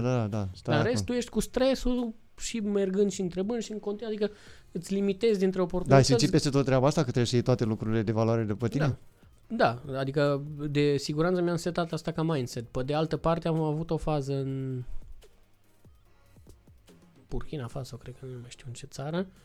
Unde mi-au căzut, aveam bocanj de motor și aveam legați de o plasă exterioară o pereche de papuci din ăștia mai comozi, tot de hiking, dar mai comozi, cu care să mă schimb aia de motor de câte ori am de mers undeva mai lung ca să nu stau cu aia de motor. Și mi-au căzut, nu știu cum, unul Adică s-a dezlegat o bucată, o jumătate de pereche și a căzut. Și a venit unul cu un scooter, doi cu un scooter, vreo 10 km. M-au urmărit și nu mă puteau prinde că mergeam ca tâmpitul cu motorul. Până m-am oprit, eu nu știu unde, și m-am oprit gâfâind că... Așa făcea motorul, să știi. Da, și... Asta pentru că n-au picat amândoi. Da, dar ideea era că nu. Pe cât mă pezeam eu să nu mă fure, ăștia din fundul Africii au venit și au zis, domnul, v-a căzut papucul. Adică mi-au dat înapoi ceva, cum ar veni și eu, când m-au oprit, erau, ce? Și ăștia erau, să pica papucul. Exact. Deci e chestia psihologică, cât ești de stresat. Dar ce ai învățat din toată vacanța asta? Din treaba asta? Ce am învățat? Viața e frumoasă. Nu mă... prieteni, dacă ai prietenii, este chiar ok. Mamă, ce să-mi bat cealaltă. Și să vă hidratați. Da, exact. Apropo, și cu hidratarea, ai avut într-ala Camelback sau ceva genul ăsta? Da. Ai avut, nu? Bun. Bine. Am avut, m-am hidratat. Țin minte la un moment dat că... Că dacă te deshidratezi, începi să... Nu, beam apă ca nebunul și m-am dat seama odată, eram în Mauritania și era foarte... S-a făcut cald instant, cum am trecut în Mauritania, s-a făcut cald și am zis, ce cald e, apropo de hidratare, și am zis, hai să-mi ridic viziera, să intru un pic de aer, și mi-am ridicat viziera și mi-o ars sprâncenele, care erau vreo 50 grade. Da. Și am zis, deci apă beam, că n-ai cum să nu bei. Eu te întreb legat de... Cât de periculos a fost toată vacanța asta? 7. Așa, da. Și ce nu ai mai face și ce ai mai face? Tot aș mai face. În aceleași condiții? Și mai rele. De exemplu, am mers nord-sud și scopul era să merg nord-sud și să decid în sud dacă fac și sud-nord. Așa.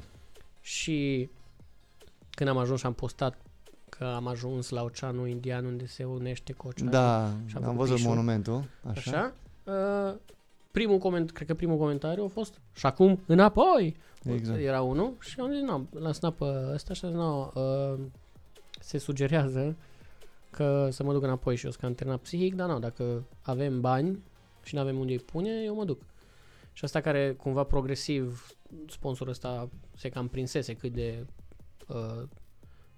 mare a fost încercarea psihologică, au zis, Dăriuț, aruncă motorul într-un șanț, că te întorci înapoi, ți-am luat bilet de avion de Cape Town, Londra și ți-am luat alt motor. Dar au zis, și dacă vrei îți dau toți banii pe care ți-am dat până acum, numai nu te mai duce și invers, că e prea periculos. Deci asta ai învățat. Ai învățat dacă nu mai poți.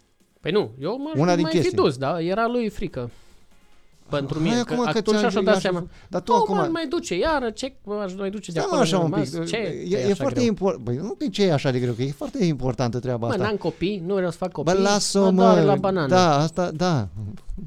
Bravo ție, tu știi ce vrei să faci. Mă doare la plantain. Dar știi că una din marile probleme este că nu anticipezi cât de obosit ești, cât de praf ești, cât de nu știu ce ești și la un moment dat se poate întâmpla o chestie care nu m-aș mai duce. Deci te duce și te și întoarce. Dacă ai între 17.000 de euro și 40.000 de euro, ce?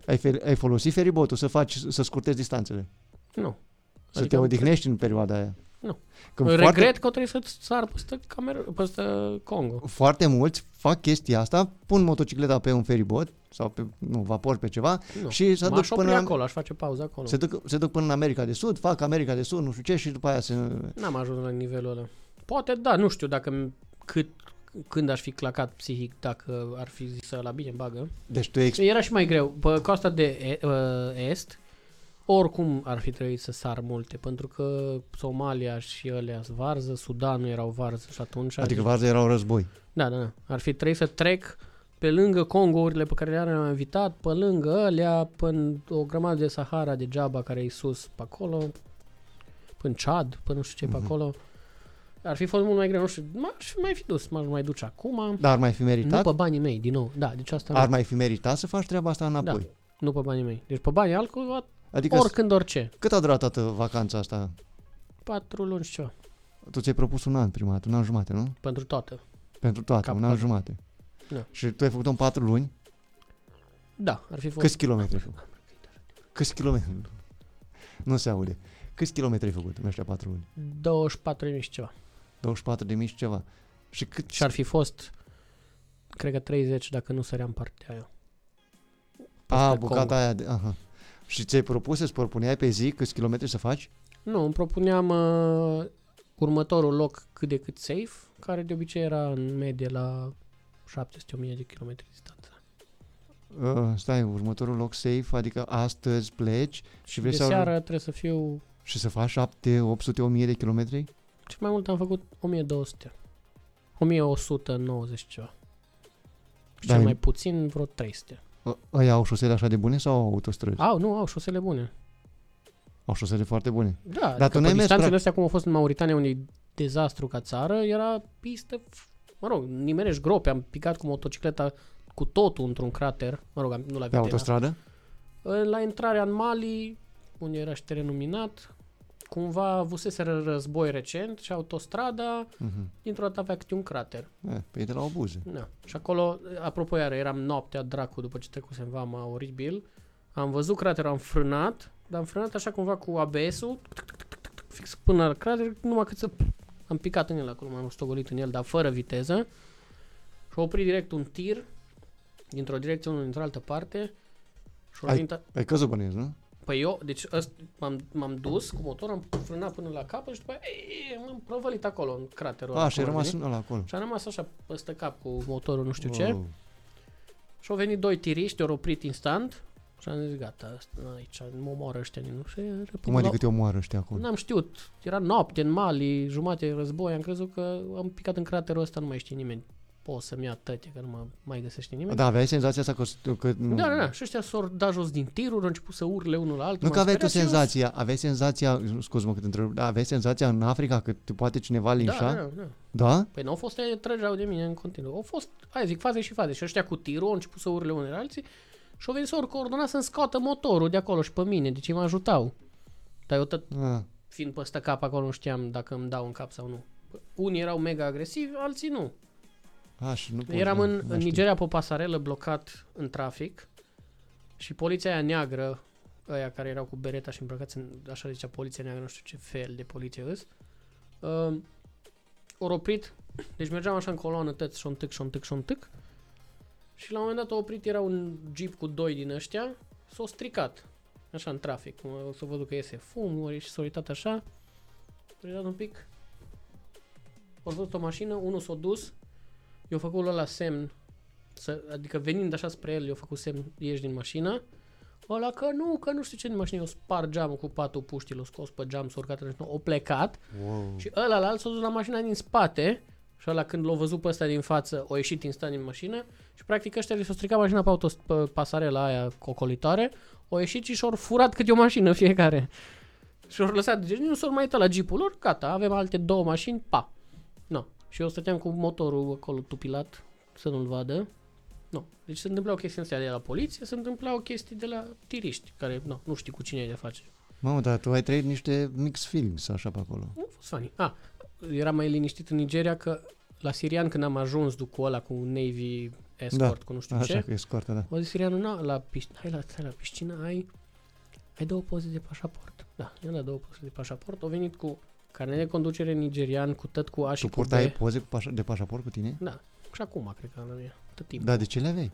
Pentru tot felul de vize și chestiile astea tot timpul trebuie să ai. La vize, ok, așa. Așa, mi-a zis, ține două poze de pașaport. Și au venit cu carnet de conducere nigerian internațional pe un an cu A și B. Și eu n-aveam numai de motor. Așa. Cu număr de matriculă. Tu n-aveai categoria B atunci? Și el a venit cu... Deci nu m-am dus nicăieri. Am stat la piscină și el a venit cu carnet pe numele meu, talon la motor, număr la motor, carte de motor. Și m-a trecut pe Nigeria cu totul. Ai schimbat numere cu tot? Da. Cu astea. Și au zis... Cât a costat? Nimic. Două poze. Pentru că ăla făcea... Ce șmecher eu aici în țară și ți-am făcut identitate pe Nigeria. No, deci s-a întâmplat tot felul care aia mi-a ajutat, îți dai seama. Oriunde mă opream, eu eram localnic, diplomat, nu știu ce. Bine. Care e sfatul tău pentru unii care vor să... Un motociclist care vrea să plece acum? Dar nu întreba, că la el, ăsta e un podcast de genul, nu încercați, așa ceva nu încercați. Care-i sfatul meu? Să se ducă. Pentru că mie mi se pare că tu ai trecut prin niște experiențe la care zici, eu am avut și aia, și aia, și aia, și aia, și așa, și nu așa a fost rău, dar foarte puțin. Tu zici de, am văzut și pe forumele ăștia de motocicliști, sunt tot felul care zic, nu, eu n-am avut din astea, păi unde mi-ai dus, unde te-ai dus, alții au zis, nu, că toți sunt primitori, depinde fiecare. Să se ducă, să încerce cât mai multe experiențe. Să se aștepte la orice, nu? Da. Și să se ducă, nu contează. Da. Ce ture mi-ai făcut după aia? Am sărat până la Lidl. Așa. Și mi-am luat... Am început să ne enervez un pic. Nu, cu motor, adică? Păi după nu, aia dacă ai avion, poți să spui și cu avionul. Dacă cu rulota. Eu după aia m-am întors în Londra, conform planului. Ăsta, sponsorul mi-a luat alt motor, pe care mi l-a furat în 2 luni din Londra. A, că în Londra, da, se fură. Deci nu mi s-a furat în toată Africa, dar în Londra 2 luni după aia l-a furat. Da, și după aia m-am mai dus în Bolivia și în Peru, dar așa închiriate, și eu nu sunt un motociclist, nu știu ce m-ai chemat, pentru că mi-a furat motorul și n-am cătat adicție să-mi iau alt motor. Nu, tu ești un motociclist de aventură, nu ești un motociclist. Da. Nu, mai, după aia am un prieten la care am rechiziționat motorul și nu îl mai dau înapoi. Dar deci l-am stricat. Deci ai mai fost în Bolivia și deci în America de Sud și Peru. Da. Okay. Dar am zburat acolo, am închiriat, dar acolo nu a fost. Nu. 3 săptămâni. Acum mai ai motocicletă? Am a unui prieten, l-am stricat-o. N-ai motor? Eu am. Eu în Italia, dacă vrei să-l dau. Da. Și vrei să mai faci, sau vrei cu să motorul? Mai faci ruptură cu motorul? Sau... Da. Ai ceva de Mongolia mai devreme? Nu. N-ai vrea, nu? Nu, aș face orice. Da, whatever. Dar ceva ce e mai periculos decât Africa? Păi aș face de la sud la nord. Ah. Uh-huh. Dar trebuie 4 zile. Dar te-ai gândit la... Siberia sau astea? Nu, n-am din astea. Ți-i trebuie cu oameni, să-i întâlnești, să-ți fii cu adrenalină. Nu-mi place. Păi da, de fapt da, asta e. M-aș duce, fiecare să se ducă unde îi place să se simtă el. Nu, motorul e un vehicul, nu e o experiență în sine. Corect. Trebuie și cu ceva arme, cu din astea, că altfel nu... Ha, m-aș duce, da, din astea m-aș duce, dar acum am zis că cam acride când am văzut cu Ucraina. Aștept să vină ei. Da, înainte m-aș fi dus la din astea cu convoaie militare să ajut pe acolo. Se par mai periculoși oamenii, adică locurile unde decât sunt oameni, motoarele? decât zonele izolate, în pustietăți? Da. Mai periculoși oameni. În unele zone. Nu, cum ai fost tu în Africa? Ai trecut în Africa? Mai multe zone periculoase cu oameni decât zone nepopulate periculoase. Deci cele nepopulate sunt mai safe. Nu mi se pare că mai există zone nepopulate în sensul ăla, adică nu știu unde poți ajunge să fii atât de prost, să nu te poți întoarce cum a fost ăla din Into the Wild. Ăla, e filmul ăla de ăla, s-a dus și s-a campat la nu știu ce, deci nu știu cine e atât de pasionat de outdoor, dar să se piardă... Mă rog, dacă te duci la hiking ăsta prin munte unde e periculos, da, dar să te duci cu motorul nu mi se pare că poți... În motorul trebuie să te duci more or less aproape de drumuri sau de... benzinării. Deci cât de departe te poți duce cu motorul sau traseu, adică nu te duci... Nu, dar îți dau un alt exemplu. Treci printr-o porțiune de 100 de kilometri în care e de rahat toată treaba acolo. Adică poți să... De la ce? Nu știu, de la cum are forma terenului. Păi du-te mai încet. Păi da, stai un pic. Așa poți să te duci pe București. Te duci tu mai încet, dar când vezi că e o râpă așa și că vrei să cobori, ce faci? Te întorci, nu? Da, te duci pe lângă râpă. Te duci pe lângă râpă. Nu, vreau să spun că... Păi tu vorbești dacă e mai periculos să pici în cap decât să te omoare cineva, nu, păi poți pica în cap și în păstradă. Eu vorbesc dacă alegi zone izolate pe unde nu circulă oameni, că de obicei oamenii circulă pe zonele în care să merge, știi? Adică poți să ajungi din punctul A în punctul B. Sau de zonele în care întâlnești oameni, unde sunt... Unde e mai periculos? Tu ai zis că unde sunt oamenii, nu? În anumite zone, de obicei unde sunt oamenii. Că sunt pericole active, nu sunt pasive că pici tu. Da, că se pot lua de tine. Da. Gata. Dar din nou, în unele zone, most of the time, și cum o dovedit și tripul ăsta, îi bine. La mine a fost un efect psihologic că nu eram safe. Probabil eram safe 90% din timp. Și eu credeam că safe 20% din timp. Și 10% din timp chiar eram în pericol. Și acum care e procentul? Acum asta cred că de fapt mostly you're not unsafe dacă știi să te descurci. Deci tu acum dacă te duci din nou în Africa, te simți mai în siguranță. Mult mai ușor, da. Și singur, dar aș prefera să mă duc cu cineva. Nu singur, în siguranță, te simți mai în siguranță decât... Ești mult mai familiarizat cu cum merg lucrurile. Tot e mai periculos decât dacă aș fi în România sau în Europa, dar este mult mai puțin periculos decât pare. Dar tu ai conștientizat treaba asta, ai conștientizat-o după ce te-ai întors cu mult timp, nu? Nu, atunci, în timp, ce facem? Numai că atunci era acolo, pericolo, și eu continuam să fiu singur. Cam când am terminat, am zis, bine. Da. Câți kilometri crezi că ai rezistat pe motocicletă? Mergând, nu într-o zi, așa, într-o tură. Nu știu, 50.000, 60.000? Da, ai... bună întrebare. Într-o tură. Dacă aș avea persoana iubită cu mine... sau n-aș avea, cred că dacă aș avea-o cu mine, oricât. Dacă n-aș avea-o cu mine sau n-aș avea o persoană iubită, m-aș tot opri să iubesc persoane. Da? Dar mult, oricât, nu contează. Știi că este, adică nu știu dacă știi, dar este un neamț care a mers cu o mașină, n-a mers cu așa, 26 de ani în jurul lumii. Tu cât crezi că ai putea să mergi? Că ai în stilul în stilul ăsta ce ai mers tu aici cu așa, da. Tu acum... La nivelul ăla mi se pare, e un pic, e o iluzie la chestia asta. Eu fac chestia asta. Adică sunt plecat și încerc să fiu cât mai mult plecat tot timpul de 10 ani. Dar neamțul a mers cu familie. Nu, da, cu nevasta. Dar la 26 de ani înseamnă că lejer o stat ani în locuri. Sau poate să fi stat. Deci nu-i tot timpul pe drum. E o cifră iluzorie chestia asta. Au stat 26. Adică nu am mai fost acasă de două, sau poate o și fost. Dar înseamnă că eu am un plan... ca pe următorii 20-30 de ani să stau minim 2 ani într-un loc, dar maxim 5 ani, chiar dacă sunt confortabil, peste tot în lume.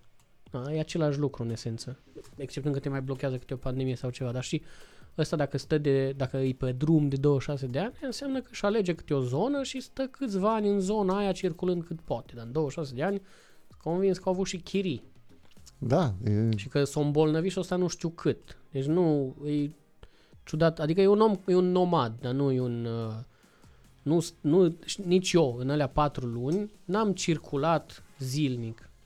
Am stat în Nigeria o lună din 4 luni, care e aproape locuit undeva, da. Practic, știi? Și în ture în astea, așa aia zic, nu are nimeni... Da. Oricând stai peste 3 luni, deja locuiești undeva cel puțin o perioadă. Dacă tu nu ți-ai fi găsit persoana care să te ajute cu banii, să te sponsorizeze cu banii, tu practic n-ai fi putut să stai... Da, și nici acum. Acum, teoretic, aș putea să-mi finanțez eu dintre chestiile astea, dar nu o fac. Adică dacă eu am skill-ul să fac chestia asta și ambiția să fac chestia asta și pot să ofer altcuiva, fie un brand, fie o persoană, satisfacția că o fac eu, pentru cine știe ce, o să o fac așa, nu o să-mi finanțez eu, gata. Plus că, din nou, eu acum, de exemplu, sunt un rulotist din ăsta mărât, nu din ăsta de vacanță, de... Tot așa mă duc și îmi place să descopăr lucruri, dar este mult mai turistic decât înainte. Deci eu n-am acum asta cu motocicleta așa, wow, când e următoarea aventură. Nu e vorba de... Mă refer că dacă tu ai experiment... Nu cred că te duce... Cred că te duce cu rulota în Africa, nu? Da. Deci aș face din astea, tururi în astea mici, dar nu neapărat axate pe motocicletă. Aș face, nu știu, turul pe jos al Chinei, ca să o cunosc dacă pot. Turul, nu știu, aș revigora, cum îi zicea, la The Hippie Trail, prin Arabia, să mergi. Da, e periculos. Tu poți să spui că ai avut noroc, nu? Cu omul ăla care te-a... Da, dar cu toate. Așa. Doar norocul te-a diferențiat ca să primești banii aia față de alți oameni care ar dori să facă treaba asta și tu și ei n-ar putea să facă treaba asta? Atitudinea combinată, adică chestii în care mă bag, îmi atrag chestiile astea. E un noroc combinat cu o poziționare. Adică cumva, eu vreau să te întreb dacă cumva tu te simți mai liber decât omul ar crede că un om s-ar putea simți liber și cum, da? Și asta de fapt e atitudinea pe care o ai, pe care ai avut-o, nu? Adică am caut chestiile astea și mi se arată într-o formă sau alta. Că ți se arată, dar mă refer că omul ăla a văzut în tine treaba asta. Bă, ăsta are curaj, eu n-aș face. Da, ce? Și el ăsta e un super om interesant și ciudat. Da, adică neobișnuit. Da, și da. Nu, ciudat, inclusiv cu chestii rele ciudate, cu tot felul de vanități și de... printre altele, dar oricum e un om extraordinar de interesant și fain și bun. Ok. Dar nu e un om care are bani și n-are ce face cu ei. Are și bani. Are și bani. Dar are tot felul de motivații și de... Da. Băi, hai să ne oprim aici, că am vorbit destul de mult. Numai că deja am început să-l irit așa un pic la urmă acum. Cred că îmi dă o palmă după cap. Nu. Da. Cel mai dulce podcast. Da, exact. Și vezi că a fost în Africa. Da, da, da, exact. Nu-l mai sperie nimic. Dar vin cu tine, oriunde mă chemi. Bă, să știi că mi-ar plăcea. Da, mie. Serios, iau motocicleta, Claudia, ți-o dau ție. Vezi cum mi se arată mie lucrurile. Știi de ce? Avem noi motocicleta. Dar stai, motocicleta lui Claudia e a ta? Nu, e motocicleta noastră. Da, deci îmi dai tu motocicleta ta și tu te descurci cu Claudia. Mă descurc cu altceva, nu-i problemă. Eu știi ce să fac? Atunci o să caut eu un sponsor. Să zic, bă, eu merg cu un nebun. Îmi spui tot ce vreau să aud. Iară nu trebuie să fac eu nimic. Păi da. Numai să mă duc. Nu-mi caut sponsor pentru mine, scuz-mă. Da, și eu vin cu tine. Eu dau doar motocicleta. Bine. Și o să spun, mi-a călărit-o Darius Groza. Da. Dar nu te ajut să ridici. Nu-i bai. Dar mergem, nu? Și tu faci bani, tu faci motorul și eu vin. Băi, fac bani pentru mine. Te-ai uitat partea asta. Eu vin cu noi, pentru noi. Eu vin cu tine. Că nu suntem un cuplu, eu sunt cu Claudia. Dacă tu ai zis că nu vrei să mă departe. Dar te dezis de Claudia acum, una, două ai zis. Da. Aș merge, aș face treaba asta cu tine. Pentru că mi s-ar părea o experiență interesantă, ce Africa. O experiență interesantă cum te bași tu în tâmpenii. Și orice aș face eu, mi s-ar părea infim. Da, așa facem. Da, asta e bună. Băi, mi-am găsit un partener de tură. Dar tu ai partener aici. Am, mă, dar nu țipa, mă, că s-aude. Săraci oameni. Trebuie numai să vă duceți. Da, păi ne ducem. Păi aia, asta e singura diferență între mine și... Am zis că vreau să experimentez călării tot așa cu un bărbat. Nu-i norocul, nu-i atitudinea, singura chestie că eu mă duc și fac. Și voi trebuie să vă duceți să faceți. Da, facem. Sau dacă vreți podcast, asta să faceți. Face și treaba asta, nu, stai liniștit că sunt... Nu, fă fix ce vrei tu. Și e bine. Nu ce vor alții. Fix ce vrei tu. Asta e foarte tare. Da, nu, acolo. Da. Băi, Darius, ești foarte tare. Și tu ești foarte tare. Da. Nu, în sensul ăla de... Și tu în ăla la alt sens. Da. Acum o să încerc să te... No, să, oricum eu... O să avem prieteni. Nu, prieteni nu. Că nu poți să... Să-mi zici când mai vii la Brașov și la... Eu am zis de la început că o să mă uit la tine ca la o icoană, dar mă bucur acum că nu pot zic că e ca la o icoană, mă uit ca la un poster de ăla cu Tom Cruise. Eu sigur o să mai aud, dar eu sigur s-ar băga, bagă-te și dar tu. Dar știi ce mi-a zis Claudia? Mi-a zis așa, bă, când vine tipul ăsta la podcast, vezi să nu râzi ca o gagică proastă îndrăgostită. Și tu? Fix ai făcut. Ei, nu! Băi, n-am cum. Stai așa. Ce vrei să faci? Hai, mă, așa, bravo, ia uite-o. Ce bine miros. Hai. Foarte bine miros. A, moldovean. Așa miros moldovenii, să știi. Este parfum. De acasă? Da, poți să duci acasă. Bă, la cineva? La cine vrei tu. Da. Eu, apropo de asta, eu nu mai locuiesc la mine. Asta vă sugerez și vouă. Care vreți. Luați-vă și tu ce. Dar știi că foarte mulți se panichează de treaba asta. Că una la mână cu jobul. Nu știu ce job ai tu. Bine, păi, da, apropo de job, eu mi-am făcut, pentru că vreau să merg, să călătoresc, să cunosc cu motorul, cu rulota, pe jos, cu bița, cu orice, practic drive-ul să cunosc lume și oameni și locuri și așa mai departe, mi-am orânduit viața în sens, adică am vrut atâta de mult, nici eu n-am avut un job remote, dar mi-am căutat numai jobul remote. În măsura în care am putut, n-am avut tot timpul, dar în măsura în care am putut, mi-am căutat. Cum adică ai căutat? Joburi remote, dar din România? Nu, de oriunde. Păi ce, când ai fost în Africa ai muncit? Păi atunci nu, dar și acum și tot timpul încerc să-mi dau cât mai multă independență. Adică am putut să pun orice pe pauză, deci job remote însemnând și la independență financiară și unde trebuie să fii, când trebuie să fii și să-ți poți pune pe pauză chestiile astea. Da, și alți oameni nu sunt dispuși sau nu sunt stare să facă chestia aia, dar vor și unii vor siguranță și de aia nu pot face. Vorba aia, și cu aia așa și cu ăla, și cu sufletul. Da. Așa, nu. Asta nu mai vine din gura lui mea. Pulile din gura mea. Da. Și bun, tu ai zis că treaba asta, că e job remote, da? Ce înseamnă job remote? Păi nu, că lumea zice, dar tu ai un job care îți permite... Dar zice job aia acum. Consultanță de marketing. La diverse... Adică, efectiv, ce faci? Strategie de marketing la un startup. Brand manager la o companie de produse biolactate. Coordonare de echipă de marketing și... la un lanț de... Ok. Am înțeles imaginea. Și se schimbă de la an la an. Și de-a lungul timpului tot în domeniul ăsta ai activat? Da. Da, de asta ți-a dat. Nu poți să fii. Dar poți să faci o grămadă de lucruri și să zici, tu ai jobul. Nu poți să fii, mă, dacă lucrezi într-o fabrică, nu poți să zici. Păi da, dar nu mai lucra într-o fabrică. Exact. Da. Dacă vrei să și călătorești. Da.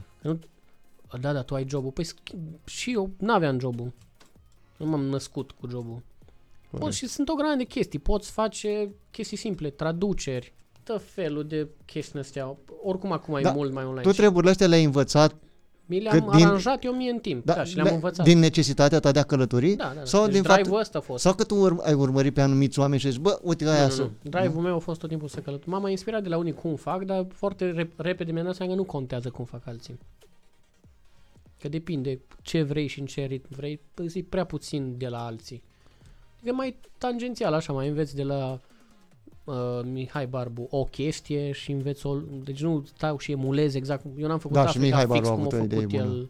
Da, el a făcut o chestie, eu am făcut altă chestie. Da. Cum a mers el e diferit de cum am mers eu. Ce-a vrut el să vadă e diferit de ce am vrut eu. În conștiința populară de motocicliști e aceeași chestie. Darius care s-a dus în Africa, Mihai care s-a dus în Mongolia, ăia care nu știu unde. Dar abordări total diferite. Unii au sponsori, branduri, alții au crowdfunding, alții au unul care au vrut să dea bani, alții se finanțează singuri. Eu acum nu am, de exemplu, acum eu călătoresc cât pot cu rulota, din nou, nu-i aventuros sau ceva, dar e foarte on the move, că aia îmi place mie, să fiu tot timpul altundeva și îmi finanțez eu, cumva mi-am aranjat viața până s-a întâmplat aia. Au venit pandemia, n-am mai putut face chestia aia. Te-a demoralizat un pic treaba asta, că n-ai putut să călătorești așa mult în pandemie? Nu, că gândesc pozitiv de obicei. Pandemia numai bine mă odihnesc, exact ce ai zis tu. Uite, dacă vine pandemia și nu se pot călători, păi numai stau și mă scârm în cur. 2 ani perfect și atunci peste 4 ani când o să fiu în trip, nu o să mă simt obosit câte 10.000 de kilometri pot face în șa, vorba aia, că am avut 2 ani de pandemie în care am stat. Sau, mă rog, am făcut the best of it în România. M-am dus și am zis, eu n-am văzut, scuze, dacă n-am... călătorit așa mult în România, cu pandemia perfect. Iau rulota și bag România din doască în doască. E fain așa asta. Și ai găsit-o interesantă. Da, că am zis mai înainte, e fain așa asta. E fain așa asta, corect, da. Bă, da, uite, vezi că asta... Tu ai mindset-ul ăsta, da, să pleci, să fii tot timpul, să fii înspre nomad, să fii așa. Nu ți-e doar să ai un loc al tău? Nu, că îmi lipseau 2 chestii. Asta cu o casă și dragoste. Așa. Dragostea am găsit. Așa. Așa. Și în Africa? Așa. Dar așa. Și asta cu casa. Și asta cu casa pentru că am spiritul ăsta nomad. Mi-am dat seama că la sfârșitul vieții eu lucrez ca la un moment dat. Lucrez așa relativ pasiv. Îmi plănuiesc la sfârșitul vieții să am undeva o gospodărie la țară în România. Bă, care îmi place. Deci tu vrei să te pensionezi de fapt așa la sfârșitul vieții, nu? Să stai la casă cum ar fi. Deosebire de să nu te pensionezi. Nu, tu să te pensionezi. Tu practic asta înseamnă la tine pensionarea. Ce? Să stai la casă după aia la sfârșitul vieții, nu? În opoziție cu ce? Nu, mă, că faptul, jobul tău... Eu vreau să călătoresc toată viața, este nu să călătoresc la sfârșit. Da. Jobul tău este călătoria și să te așa, nu să și după aia să te toată viața și după aia să te pensionezi în ghilimele, adică să te retragi la un loc. Și de asta nu îmi lipsește. Bine, mi-am făcut și simulacrul ăsta de loc cu rulota, adică eu cumva am casa peste tot, că asta e altă chestie. Eu rulota pe lângă călătorit o am ca să mă pot duce oriunde. Vreau să mă mut undeva, că am o oportunitate de job sau de călătorit. Și dacă dau de dracu, am rulot acolo, ca basic living, cum ar veni. Și atunci, și la fel pot pleca oricând, mi s-o acrit de o zonă sau ceva, bag picioarele, tot în rulotă, la revedere. Chiar dacă poate stau în chirie acolo. Păi și dacă o să ai familie și copii? Nu o să am. Nu o să-ți dorești să ai? Nu-mi doresc. Se întâmplă. Nu vreau copii, dacă o să se întâmple dintr-o... Tot așa greșeală, o să văd ce o să se întâmple atunci, dar mi-am și aleg care să fie pe același mindset, sunt destul de deschis cu ce vreau. Am înțeles. Da. Na. Bă, mi se pare, treaba asta că tu ți-ai stabilit să călătorești, să fii tot timpul în mișcare, mi se pare foarte tare. Și tu, de fapt... Dar nu-i pentru... Asta voiam să zic, că nu-i pentru toți. Alții vor să aibă, au nevoie de siguranța unui unui credit și să-și ia o casă, ca el se pare lor că au traume din copilărie, să aibă casă, whatever. Și mulți dintre ăștia o să-și dorească să vadă și așa vreau și aia. Păi și eu am renunțat la multe chestii, la stabilitate și la chestiile astea. Pentru că, adică e ușor de trecut cu vederea că eu, apropo de asta cu moartea, eu puteam muri oricând în Africa. Aia uită lumea, adică zic, ce fain e și face poze și gata. Da, păi și eu stau la birou și-s fraier. Păi du-te, dar poate mori a doua zi. Da, logic. Și, da. Și atunci aia zic, depinde și eu. Am făcut sacrificiile mele la ce am vrut eu. Și mi-am ales să fac, nu, e simplu. Și regret, uneori poate regret alte chestii. De exemplu, am regretat în toată Africa că n-aveam pe cineva cu care să o împart. Nu. Cineva cu care să o împart cu o parteneră? Sau parteneră, cu... da, preferabil. Preferabil. Sau și un prieten cu care să mă simt să cred că e în stare. Dar de obicei o parteneră. Cu sau ce... o jumătate. Cu ce crezi că te-ai simțit mai bine? Adică te-ai înțelege mai bine? Cu o parteneră sau cu un prieten? Păi la sex, sigur cu o parteneră. Nu, cu o fată, probabil la toate.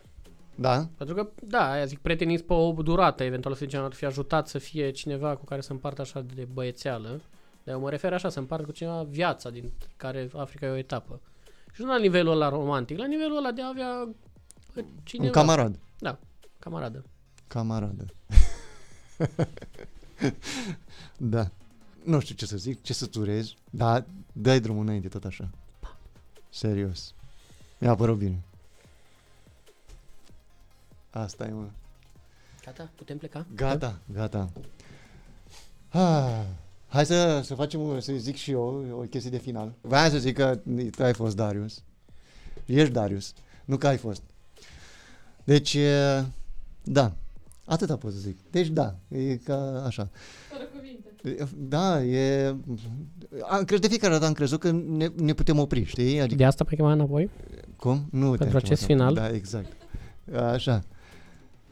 El este Darius, că nu pot zic că el a fost Darius, dar tot ce ați ascultat până acum, ați ascultat un om care, pentru mine, este...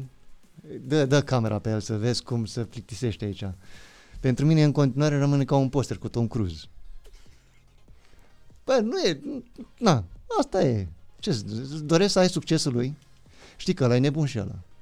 Ăla își rupe picioare pe la filmări și toate astea. Ești cu Tom Cruise rău. Da, da, da. Pentru că câți actori cunoști tu care să leagă de un avion să facă un ăsta? Nu, eu nu cunosc oameni care să nu știe nimic despre motociclete, să urce pe motociclete să plece în Africa. Așa că... Băieți... Eu fac un pic de curat aici. Da, exact. Așa că, băieți, luați în calcul să aveți curaj. Eu nu cunosc niciun om care nu știe nimic despre podcasting să facă podcasturi. Eu sunt ăla. Vezi, uite, iată. No. Amândoi suntem curajoși. Să știi. Da, să știi. Bă, mi-a părut bine. Mi-a făcut plăcere. Sper ție să nu-ți pară atât de rău cât de nu bine... Nu pare rău, așa am eu fața. Așa arată fața mea. Cât de bine îmi pare. De mulțumire. Mie. Pentru că... Da. Bine, măi. Gata, hai, pa! Pa.